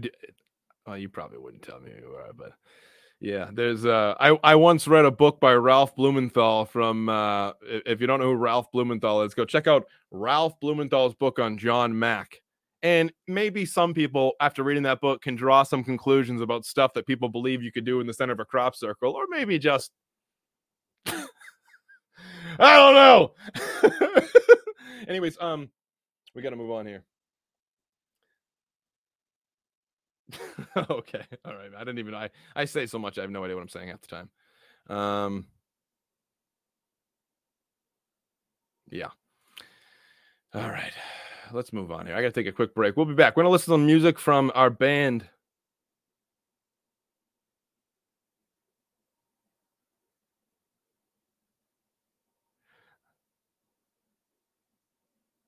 Seeing the YouTube chat. Sorry. All right, ladies and gentlemen, boys and girls, cats and kittens. Hey, before I go, I know there are some listeners in the Minneapolis area because I can see the uh, analytics for the show. There is a whole bunch of people in the Minneapolis area. Nah, there's actually only like 50.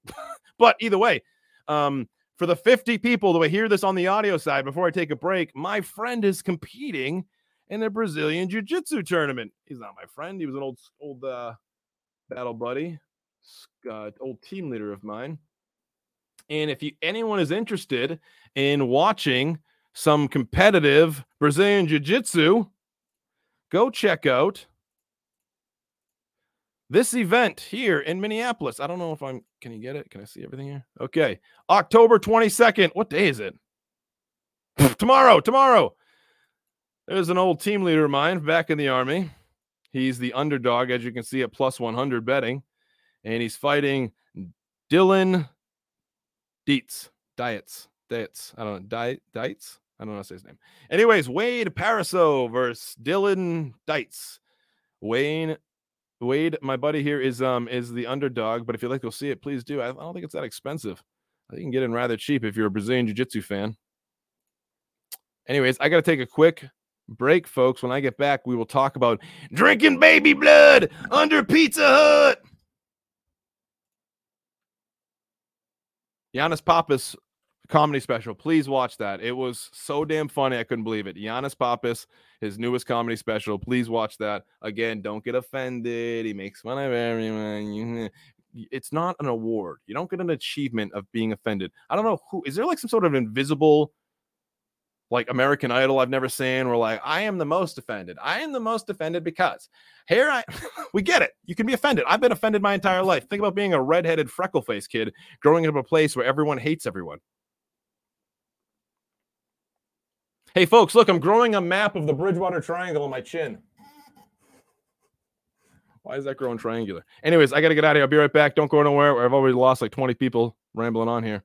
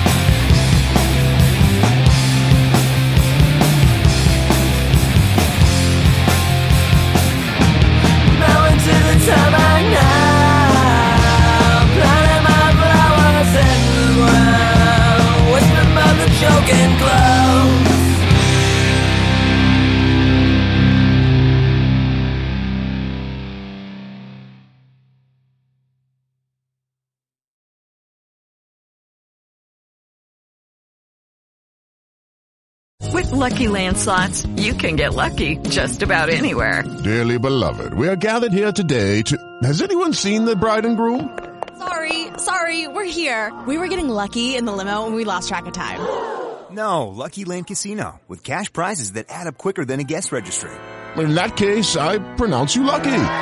Play for free at LuckyLandSlots.com. Daily bonuses are waiting. No purchase necessary. Void where prohibited by law. 18 plus. Terms and conditions apply. See website for details.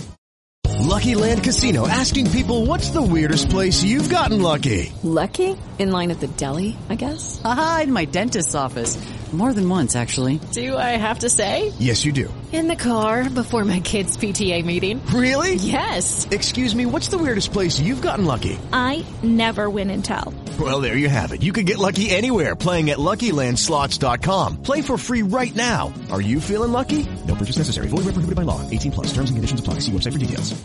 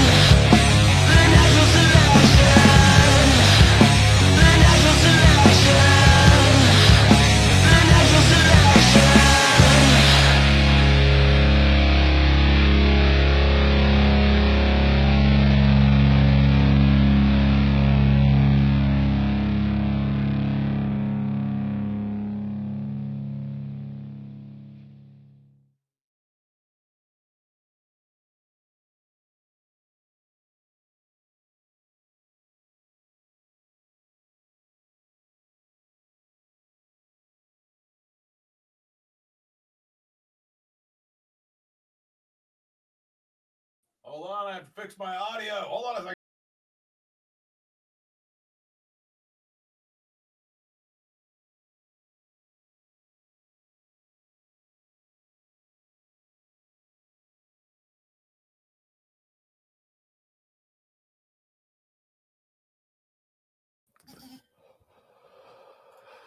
That's right. I was fixing my audio.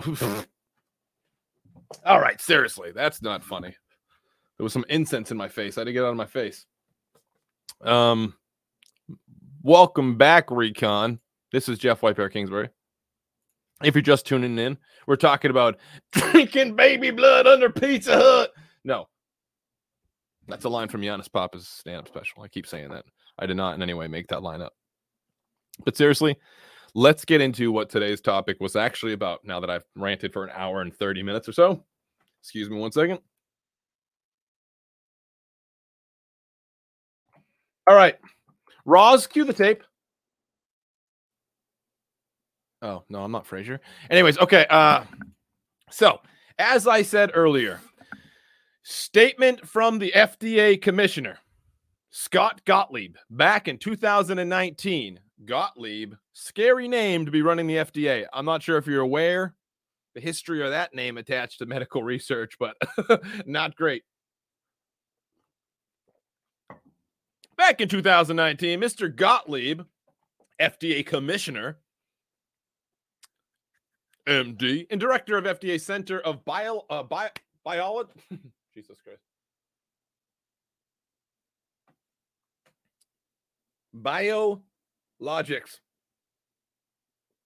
Evaluation and Research, Peter Marks, MD, PhD, cautioning consumers against receiving young donor plasma infusions that are promoted as an unproven treatment for varying conditions. If you'd like to see the press statement from the FDA on the FDA's website, so you know, listen, for all you people that believe every word the government says, they say it, so it's gotta be true.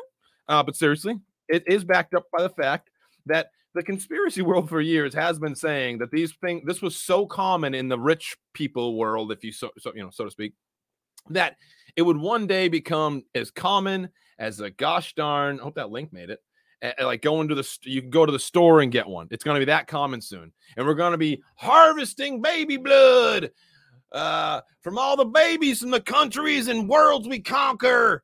And it's already happening. Have you seen pandora that's right. No, no. What, what is it called? Not Pandora. What's the, is it Pandora?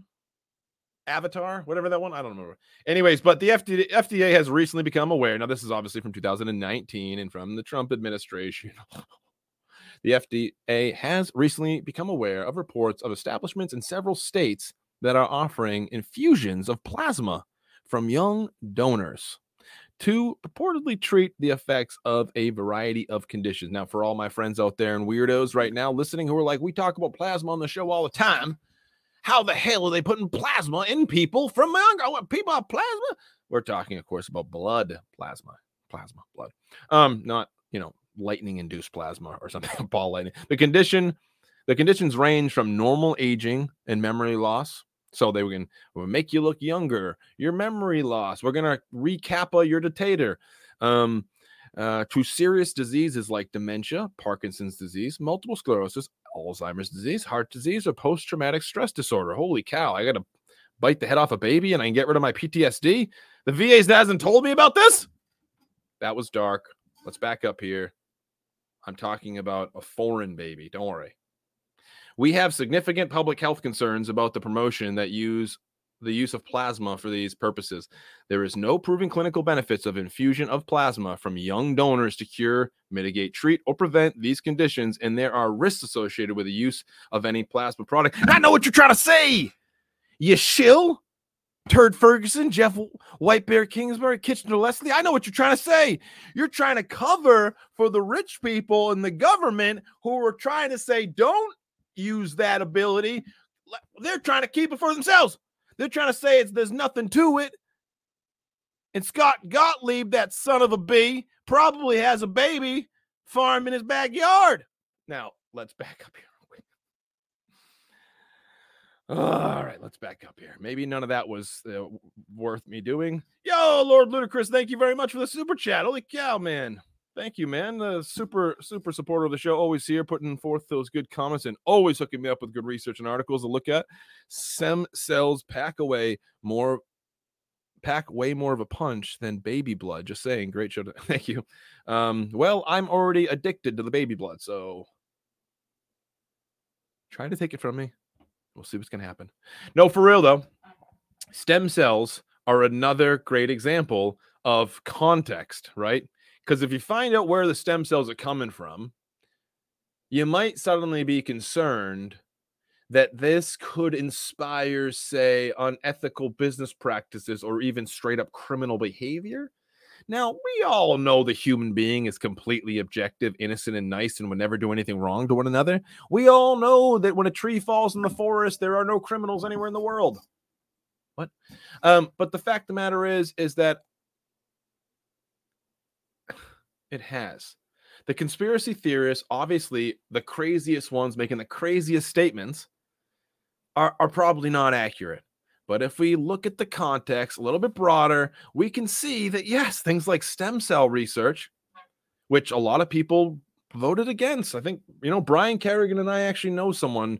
And, you know, I don't say this often, but, I, you know, I, I loved the guy, even though we weren't friends towards the end. I absolutely loved him like a brother. And um, who, you know, would tell me He'd be opposed entirely to the idea of ever using the sick demonic like stuff. Not he wouldn't say demonic, but he would make it sound that way, to be honest.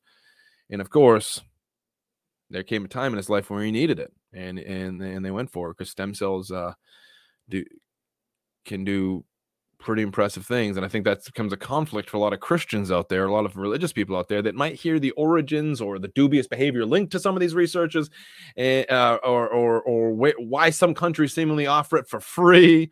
And it's just there's a lot of weird stuff going on. But let's look at this real quick, real fast here. The FDA puts this statement out the the skeptics are like, "Hey, now you're a rock star." Yeah, just okay. Never mind. They didn't say that. No, they say this is ridiculous. They're obviously not doing any of this. Is nonsense. I looked up and see if there was anything even remotely close to being, you know, in that context in the public. And right away, I found a company called Ambrosia that says, "Screw what the FDA says." There's plenty of evidence to support this. The donors are 16 to 25 years old. Relax, world. That's what Ambrosia says. But let's take a look at Ambrosia, a startup. This is from 2017. A startup is buying teenagers' blood and selling it to the rich so they can live forever, is the name of the stupid article headline. So, of course, right away, the even the headline reading skeptics that are claiming they read the whole article are like, oh, I'm just joking. I respect that guy, Jason Colavito, very much. He's, he's obviously a very bright guy. But again, I think that being, you know, trying to win an audience with this like blanket skepticism for things without really kind of stepping back and realizing what the article is doing, what the reporters did with the microphone on the face of the whack job person. Growing old is for the poor. This this place says Ambrosia wants you to know you can come in and get some baby blood, and uh, then you'll live forever. But no, seriously, this is an LLC. Ambrosia LLC is here ambrosiaplasma.com. Looks like the domain is no longer working after 2017. That seems weird. They probably have changed their name because the bad press they got.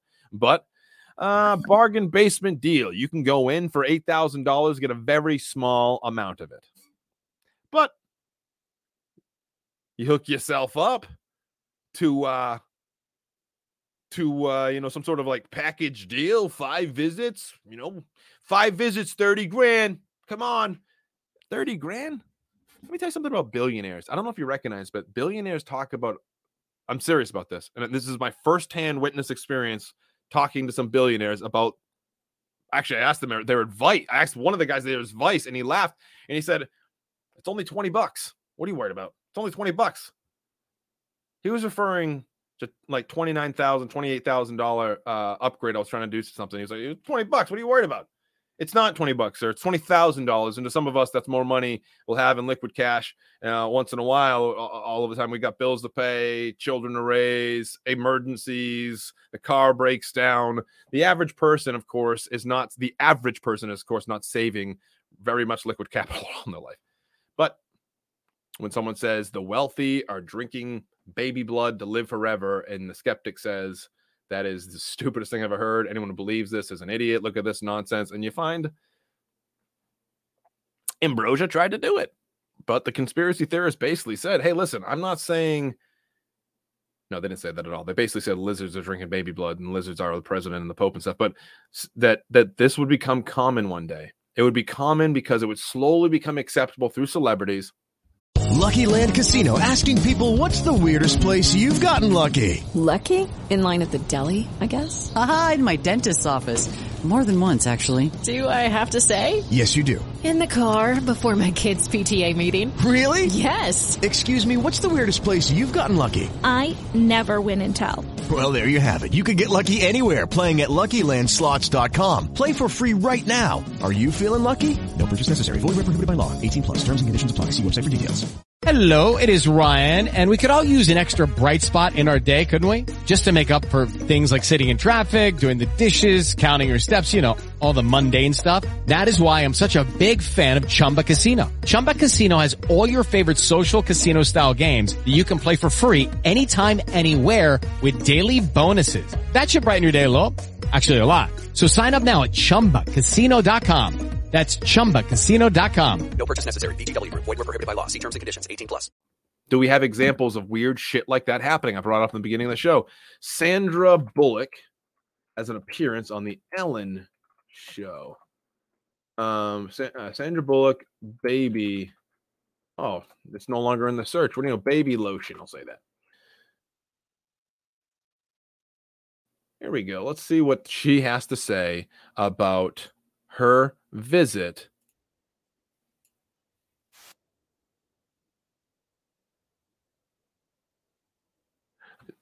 I can't play it on the show because I'll get a, I'll get a copyright strike. But Sandra Bullock sits down with Ellen DeGeneres and talks about a facial treatment she had while off filming Ocean's Eight. Remember, remember a lot of actresses and actors and stuff that that are that are that are basically so sought after for the part can quite literally change the entire area the place is shot in because they would like to spend six weeks there. I don't know if that happened, but let's just say I find it interesting that oftentimes some of these people are filming movies in places that are notorious for these medical procedures that are rather cheap in those places and they can get well lots of them on the go cryo frozen. Anyways uh, look, sandra bullock goes on the ellen degeneres show. I can't play it on the thing but she basically she says i got a penis facial and ellen knew what that meant but the audience uh, probably didn't know they weren't on in on it yet and um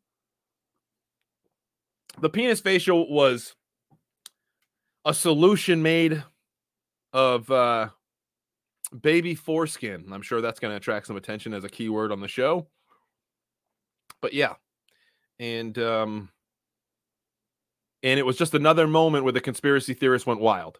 They said, "Look, we're literally trying to tell you this and now they have celebrities talking about it and what happened when the non-celebrity who has money sees their Queen Bey or something on TV or something talking about it, they instantly also want it. If one thing Greer has right is that celebrities are influencers and influencers can tell their audience to literally eat rocks and they'll do it and try to go viral. Um, now I don't know any med. Again, this is not like I am, you know, work in the medical field. I uh, clearly don't. Um,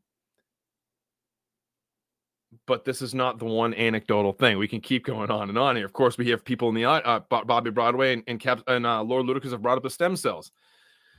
Has everyone ever has anyone ever seen the South Park episode? They they literally kind of used the conspiracy theorists script as the whole episode. It was insane. Christopher Reeves and Tom Cruise and all those individuals going to South America to break off baby fetuses and drink their stem cells, if you will. Obviously, a break off. It's disgusting. It's you know, but that's it was it was quite hilarious when you think about how a conspiracy theorist would, the craziest one might portray some of these things happening. But let's look up.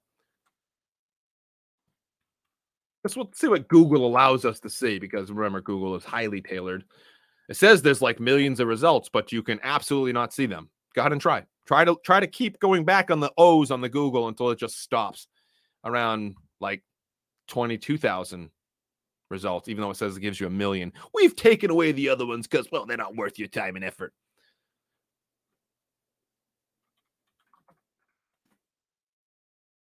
Myths and misconceptions from CIRM, California Stem Cell Agency, which is a .ca.gov website. Here's what they have to say. Um, this will not be the only source I'm sure we're going to get into. One of the main questions they get is there CERN, CIRM funded stem cell research carried out ethically? Stem cell research, like any field in the biomedicine world, poses social and ethical concerns. CIRM, as well as the broader research community, take these seriously. As a state funded body, CIRM has comprehensive policies to govern research similar to our national counterpart, the National Institutes of Health.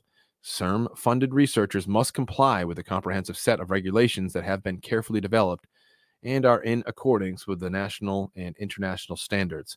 I could stop there and just quickly Google, which I don't really have to. This is a ridiculous, redundant thing. I would stop there and see has there ever been any medical research lawsuits and ethical boards or committees that have been put together because major discoveries. Oh yeah, not having a look, I'll just remote view the truth, which is yes, we've gone over it many times in the world before. There are many companies that have produced a very similar mission statement, organizations, something along the lines like we follow strict protocols and standard procedures, uh, ethical boards overview, blah blah blah blah blah. When in fact they never were. They hired the people that were doing the. Uh, I'm not saying that's what's happening here whatsoever. I'm just saying the idea that it's just I, I can't stand that concept. There is no organization right now, even the most the largest conglomerates in the world, that do not have a fully active 24 hour day employed, not just employed and on the standby, but working uh, essential like insurance policies and lawyers that are going to go handle things. Uh, so yeah, I, I don't know, but these regulations were among the first formal policies governing the conduct of stem cell research and are in accordance with recommendations from the national academies and from the International Society for Stem Cell Research. CIRM's Standards Working Group meets regularly to consider new ethical challenges as the science progresses and to revise, uh, to revise standards to reflect the current state of the research.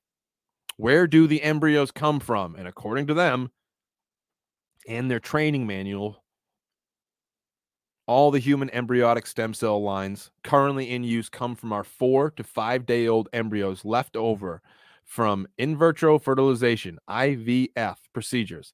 The IVF researchers mix a man's sperm and a woman's egg together in a lab dish.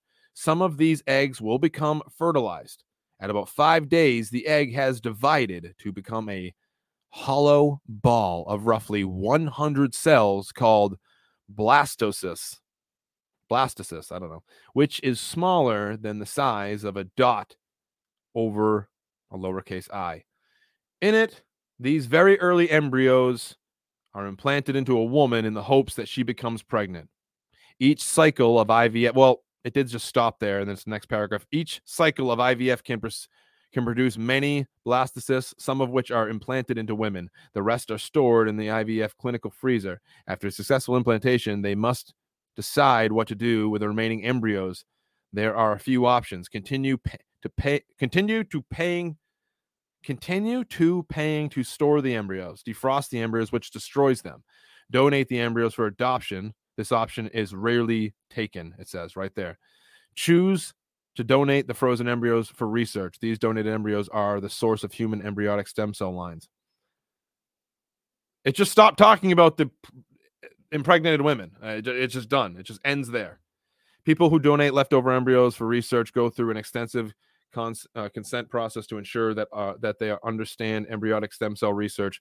Understand? I mean, what the I.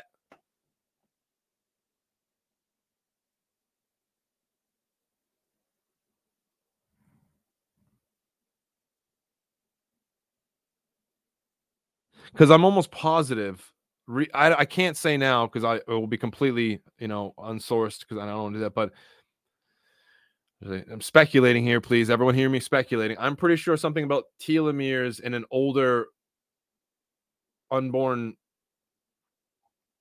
whatever the name we're using here before someone from some group attacks me um are better developed in later stages now i'm not and those are some things they're looking for when they're working so i, I don't know i'm not sure but i i do want to look more into that i just found it interesting they just kind of end the conversation about what's happening to the I'm it says next, I'm opposed to abortion. Do embryonic stem cells lines come from aborted fetuses? No. Embryonic stem cell stem cells only come from 4 to 5 day old blastocysts of younger embryos.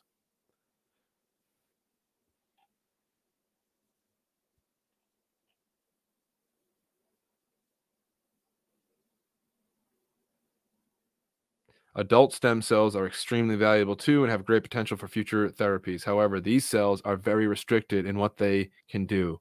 Unlike embryonic stem, cells, which can grow into virtually any cell type in the body, adult stem cells only can follow certain paths. For example, blood forming stem cells can grow into mature blood cells, and brain stem cells can maybe able to grow into mature neurons, but a blood forming stem cell can't grow into a neuron and vice versa. What's more, adult stem cells don't grow indefinitely in, a la- in the lab, unlike embryonic stem cells, and they aren't as flexible in the types of disease they can treat. Now, obviously, that's a world away. Obviously, Kepsa.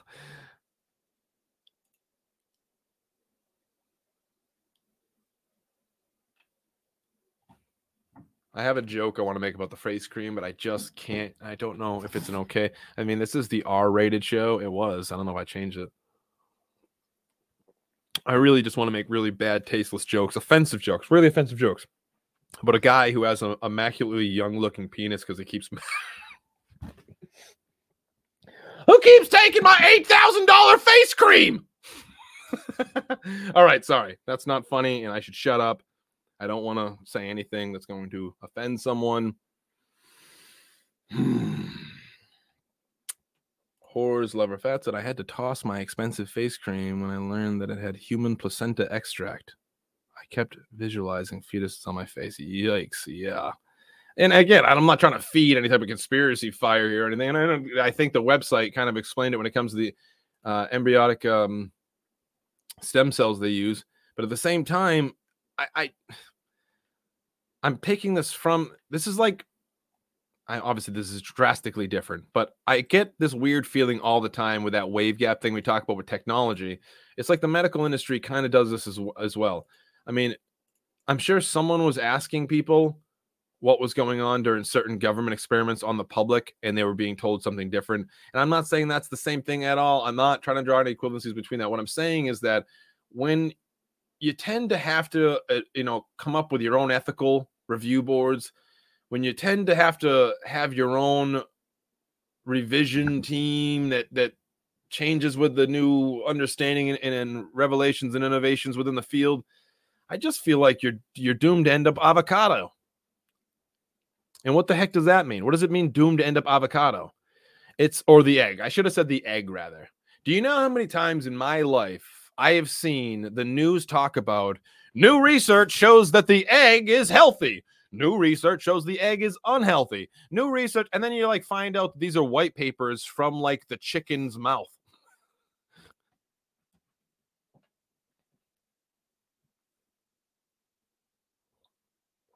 The company or the organization that was selling the eggs,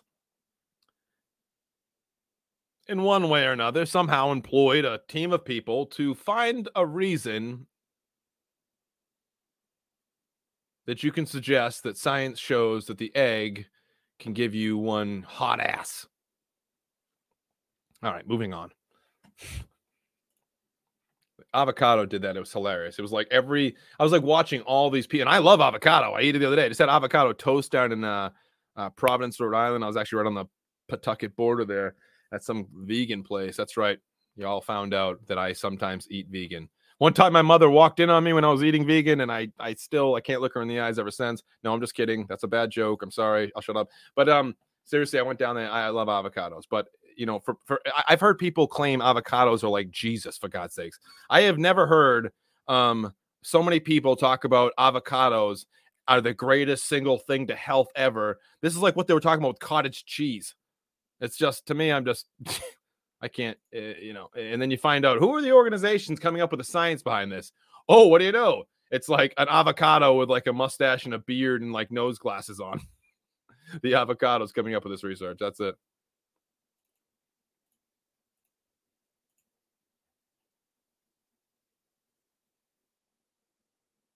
Bobby Broadway says you're missing out. She is purdy. What are you guys talking about?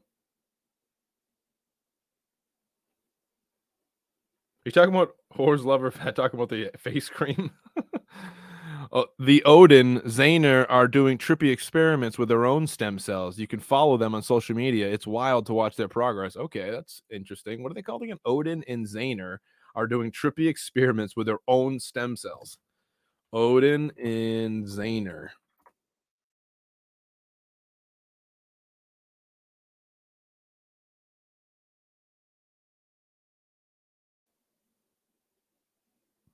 Biohacking artist. Whoa.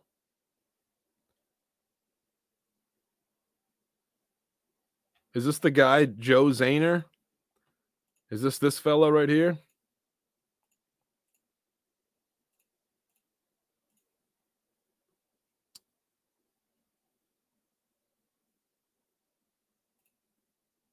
I don't know why it says Nelson Chung at the bottom of his name.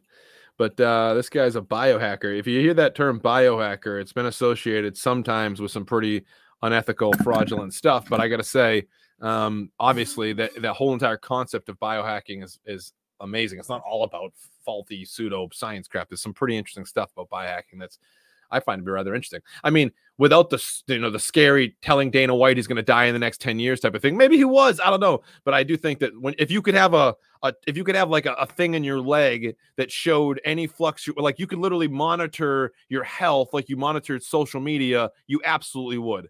You probably wouldn't want an implant, but it'd be cool if you could stick something on your side and have it there like a like a like a, you know some sort of you know five day test of you know ketones or something in your blood, or I don't know what the hell you're talking, I'm talking about but um, if you're able to keep some device like that on you a long time, it would be really cool to be able to see everything about you. Like, like you know, I'm stealing this from Joe List, the comedian here, but seriously, I literally monitor my health by how unhealthy other people are. I'll drink like soda three times in a week, and I'm like, I think I might have just gave myself the, the, the, scariest. I think I might really be in trouble. I might be really sick. I drink soda three times a week. Meanwhile, I'm at the store. I see people with a carriage full of Mountain Dew as high as the freaking ceiling, and they could not possibly be drinking anything else. It's impossible. I can see them. So I'm wondering to myself, how is it that I can, you know, you know, how is it that I can get on top of my health better than monitoring someone who's very unhealthy, or as Joe List put it, you ever heard someone in the bathroom that sounded so unhealthy? You're like, oh my God, my colon and IG track is great. You know, something along those lines. Sorry, it's disgusting.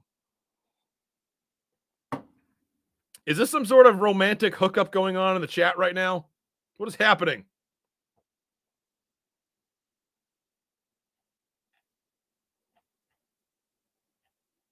Or whores lover fat works for a company called Nu Skin. We don't know. That could have been some sort of reverse psychology. No, I'm just kidding. I don't think so. I doubt it. She seems pretty on top of it. Oh boy.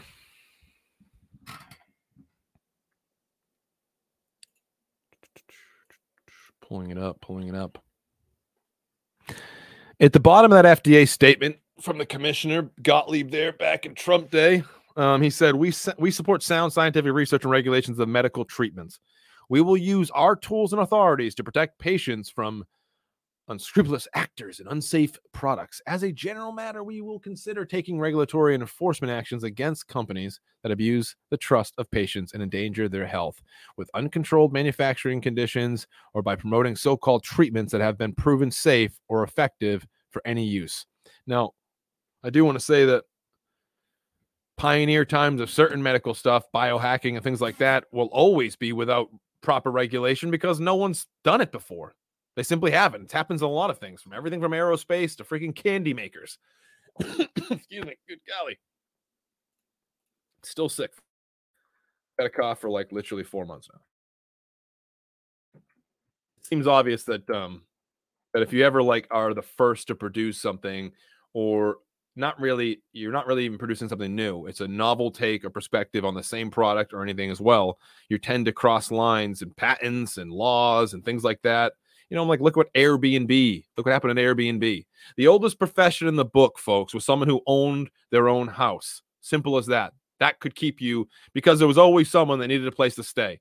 The barn with some hay in it, uh, you know, with a barrel or a hearth nearby would be where you'd stay, and you'd pay a couple pay a couple bucks to stay in, stay in someone's barn or, or bunkhouse. When Airbnb came around, back around, it really was hard for a lot of states, counties, the federal government, and all these people to understand like, what do we do with this?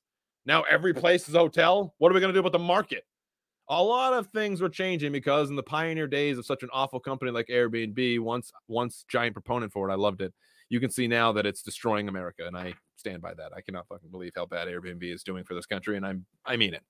Everyone cannot turn their home into a short-term rental. It's it you can't go to a state that everyone was leaving and find out that people came from out of state and bought all of the houses that were free and turned them into short-term rentals.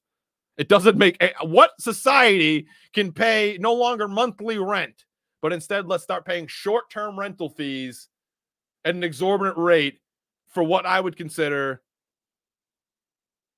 a subpar place. And you can see that's happening all over the place. I'm just saying Airbnb needs to die. Get rid of it. It's gone. Come on, it stinks. Boo.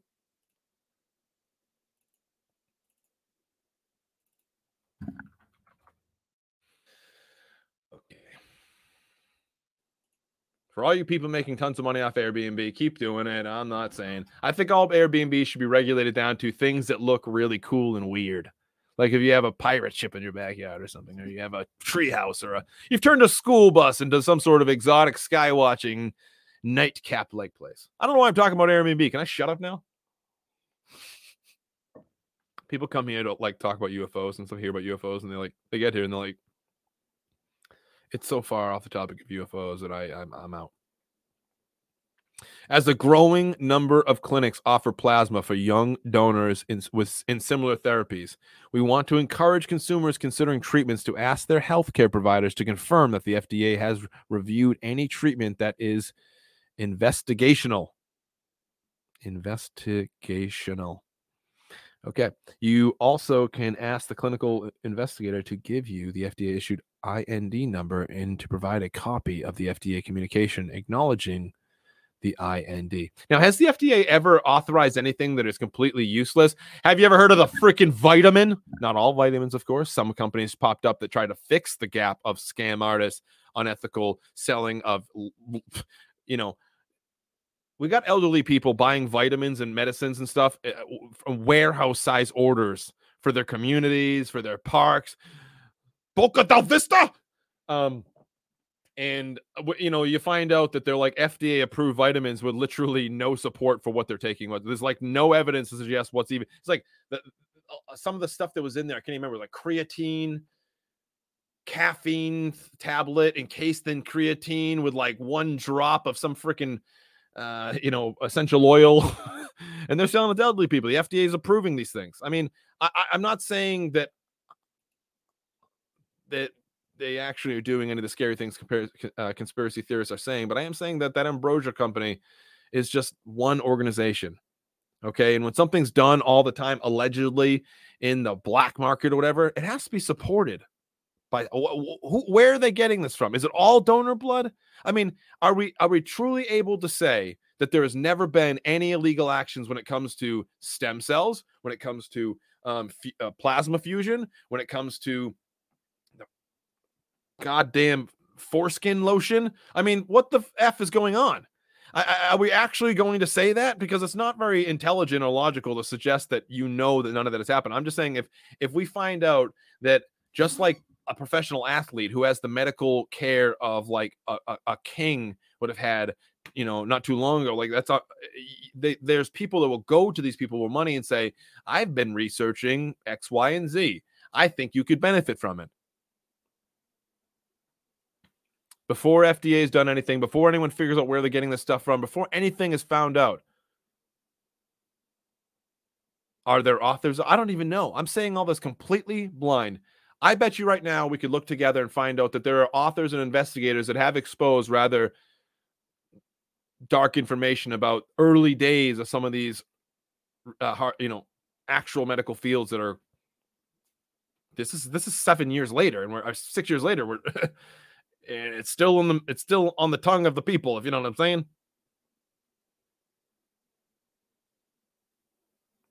Bobby Broadway is running for president with the weirdest campaign slogan ever. We need honest vitamins. no, that'd be funny. I'm here to change education. I want to fix campaign finance reform. I want to end all wars. I tell you what, if we don't fix these vitamins, I ain't gonna be happy. Sorry. Emma Teeling, Philosopher's Stone. Does it have the information in there? Uh, Dan Nagel says in the YouTube chat, Emma Teeling gave a presentation to the World Economic Forum about the, the secret of everlasting youth based upon her research into bats. Well, I haven't heard any of that, but I'd like to look into it. But why why is she giving that speech to that's the why would the WE I don't understand why what what what's the Mm. Oh, you're saying because it's like the New World Order, maybe because they're like the people have essentially called them like the the representative of the Illuminati or something along those lines. I don't really know. I'm not trying to be a wise ass or anything. I just don't. I, I, what is the World Economic, like the guy Biden and Markle and uh, uh, what's the uh, what's the guy up there? I'll have to look up Emma Teeling, huh? Emma Teeling. Oh, the TED. Oh, I saw her TED talk. Yeah, yeah, yeah. I know this lady. I saw her TED talk. Let me look for the. I don't remember. No, this is not the lady I saw. Never mind. This is from 2014. I thought this is the one I was just watching the other day. The lady was talking about um,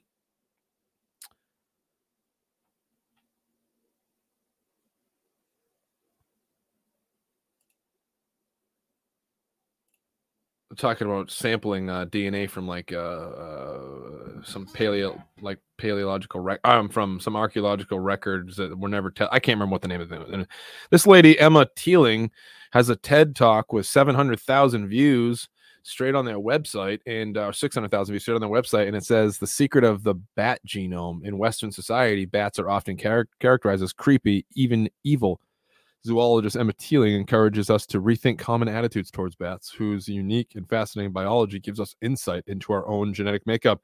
Yeah, right, Emma. Thanks for the Wuhan flu. No, all right, that wasn't funny.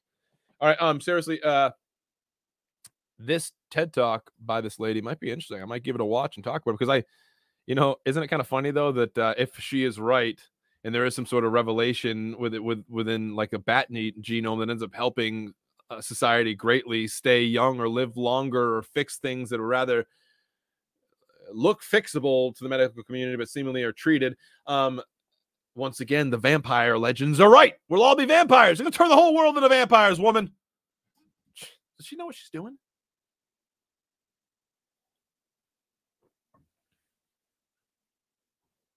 They're drinking baby blood under pizza hut I gotta wrap this show up in a little bit. I think I'm not sure. Um, but if you're interested in a movie that kind of reflects some of this weird stuff we're talking about, I don't again, I, I'm not right about anything.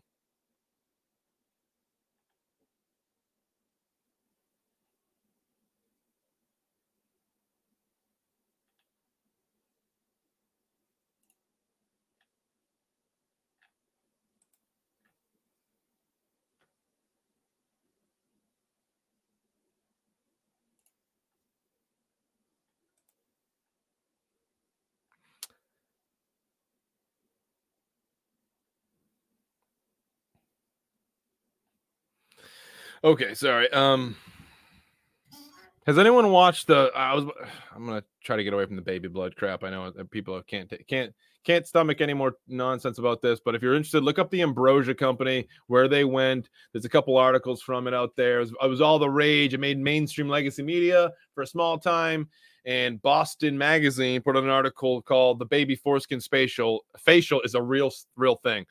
That's the article headline, folks. That's not my words. Relax, but the baby foreskin facial is a real thing and is offered at the plethora of spas in and around the Boston area. Conspiracy theorists or conspiracy whack jobs or not, you can see with context manipulation how if you're too skeptical about something even existing at all, you'll be sitting there saying, Yeah, right, like the wealthy people of the world are actually using babies to stay young looking. It's like, if you put it that way, then no. They're not walking around plucking babies out of freaking uh, rollers and then, you know, fleeing up the sides of buildings and putting the baby in its mouth and like, "Ha!" no, okay. They're not harpies or vampires or something. But clearly, with a little bit of context manipulation, you could see that there is enough anecdotal crap on the internet that shows that just like everything in history when it comes to the medical industry, there's some weird shit out there that, that at one point is to people, I mean, revolting. and one day become somewhat normal. It was so normal that Ambrosia decided to launch a company, that these spas decided to rub baby foreskins on your face, and that the FDA had to literally put out a statement that says, please, people, before you go start getting blood from individuals who claim that if you take this blood, you're going to become a goddamn, uh, you know, super vampire, consider that there's no FDA approval and you might get AIDS blood. Not so funny anymore, is it? When we're talking about AIDS blood. You know, I remember going to San Francisco in the late 80s uh, and being so inspired about the things that was happening over there. But there was they were dealing with a really bad AIDS. Uh, pro- oh my! I was about to make a really really bad norm joke, and I'm sorry, folks, because I know what people would think, and I won't do it. But let let's move on here. There's nothing funny about any of that.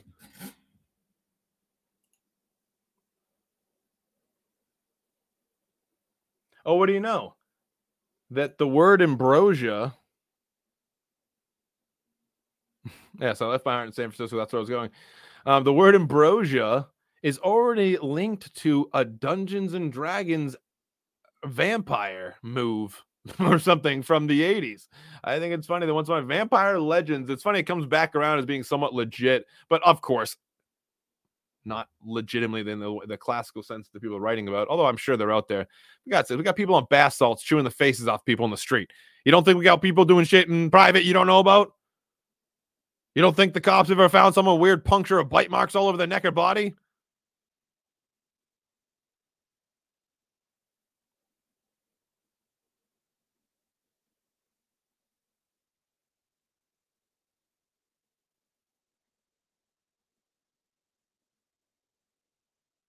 Another article from Rolling Stone in Days Digital back in 2017, released at the exact same time.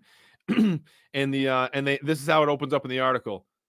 A New York clinic, and this is why, of course, a person that's super skeptical about anything conspiracy related whatsoever will hear this and be like, "Okay, I agree with the you know." A new clinic uh, in New York, uh, I'm sorry, a new clinic in New York City plans to inject its patients with the blood of youthful donors, creating a breed of sexy, ageless, modern vampires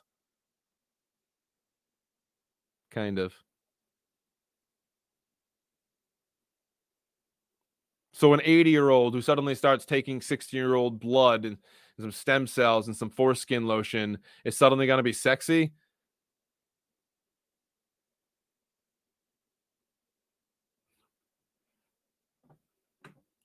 I don't know what the hell. Jack Sarfatti, uh, step on up. Let's see if we can get Jack Sarfatti a date. No, all right, anyone. I got to wrap this up. This show is going nowhere right now. Please just expand context. Don't collapse it to look like you're smart. We get it. You hate conspiracy. You hate paranormal, ufology, all that stuff. You hate it and you want to gut it for the truth to come out.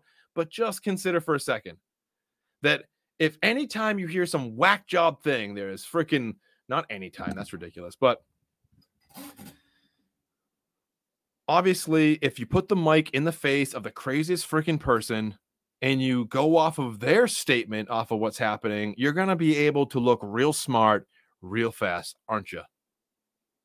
But if you want to deny that Sandra Bullock didn't go get baby foreskin rubbed on her face and her forehead and injected into her uh, into her forehead, sometimes allegedly, um, like a, like a like a, a Botox, you know, I got I'm gonna get it for TMJ. They're gonna inject my jaw for TMJ Botox, but I'm I'm gonna ask for the fetuses, so the fetus, the fetus dicks or whatever they're talking about. I don't know. Um, but uh, yeah, I mean, it's it's the fact. The fact of the matter is, the stem cells and, and blood transfusions. It sounds in certain ways, if you're creative enough, exactly what vampire and crap legends are and conspiracy people who super believe in that crap are like. What do you mean vampires aren't real? They're drinking baby blood under Pizza Hut. Ladies and gentlemen, I gotta get out of here. That's it. Show's over. You know the deal. Recon, please look for things how they actually are versus how they appear to be. And of course, keep it weird and uh, keep your third eye peeled.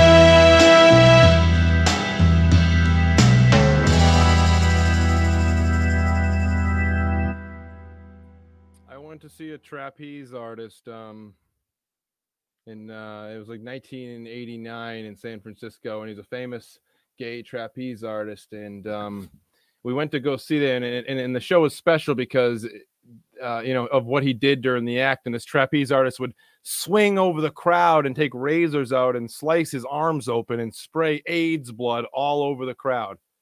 And um, and we we didn't want to leave because we didn't want to offend him. So we all contracted AIDS. Got to be politically correct, people.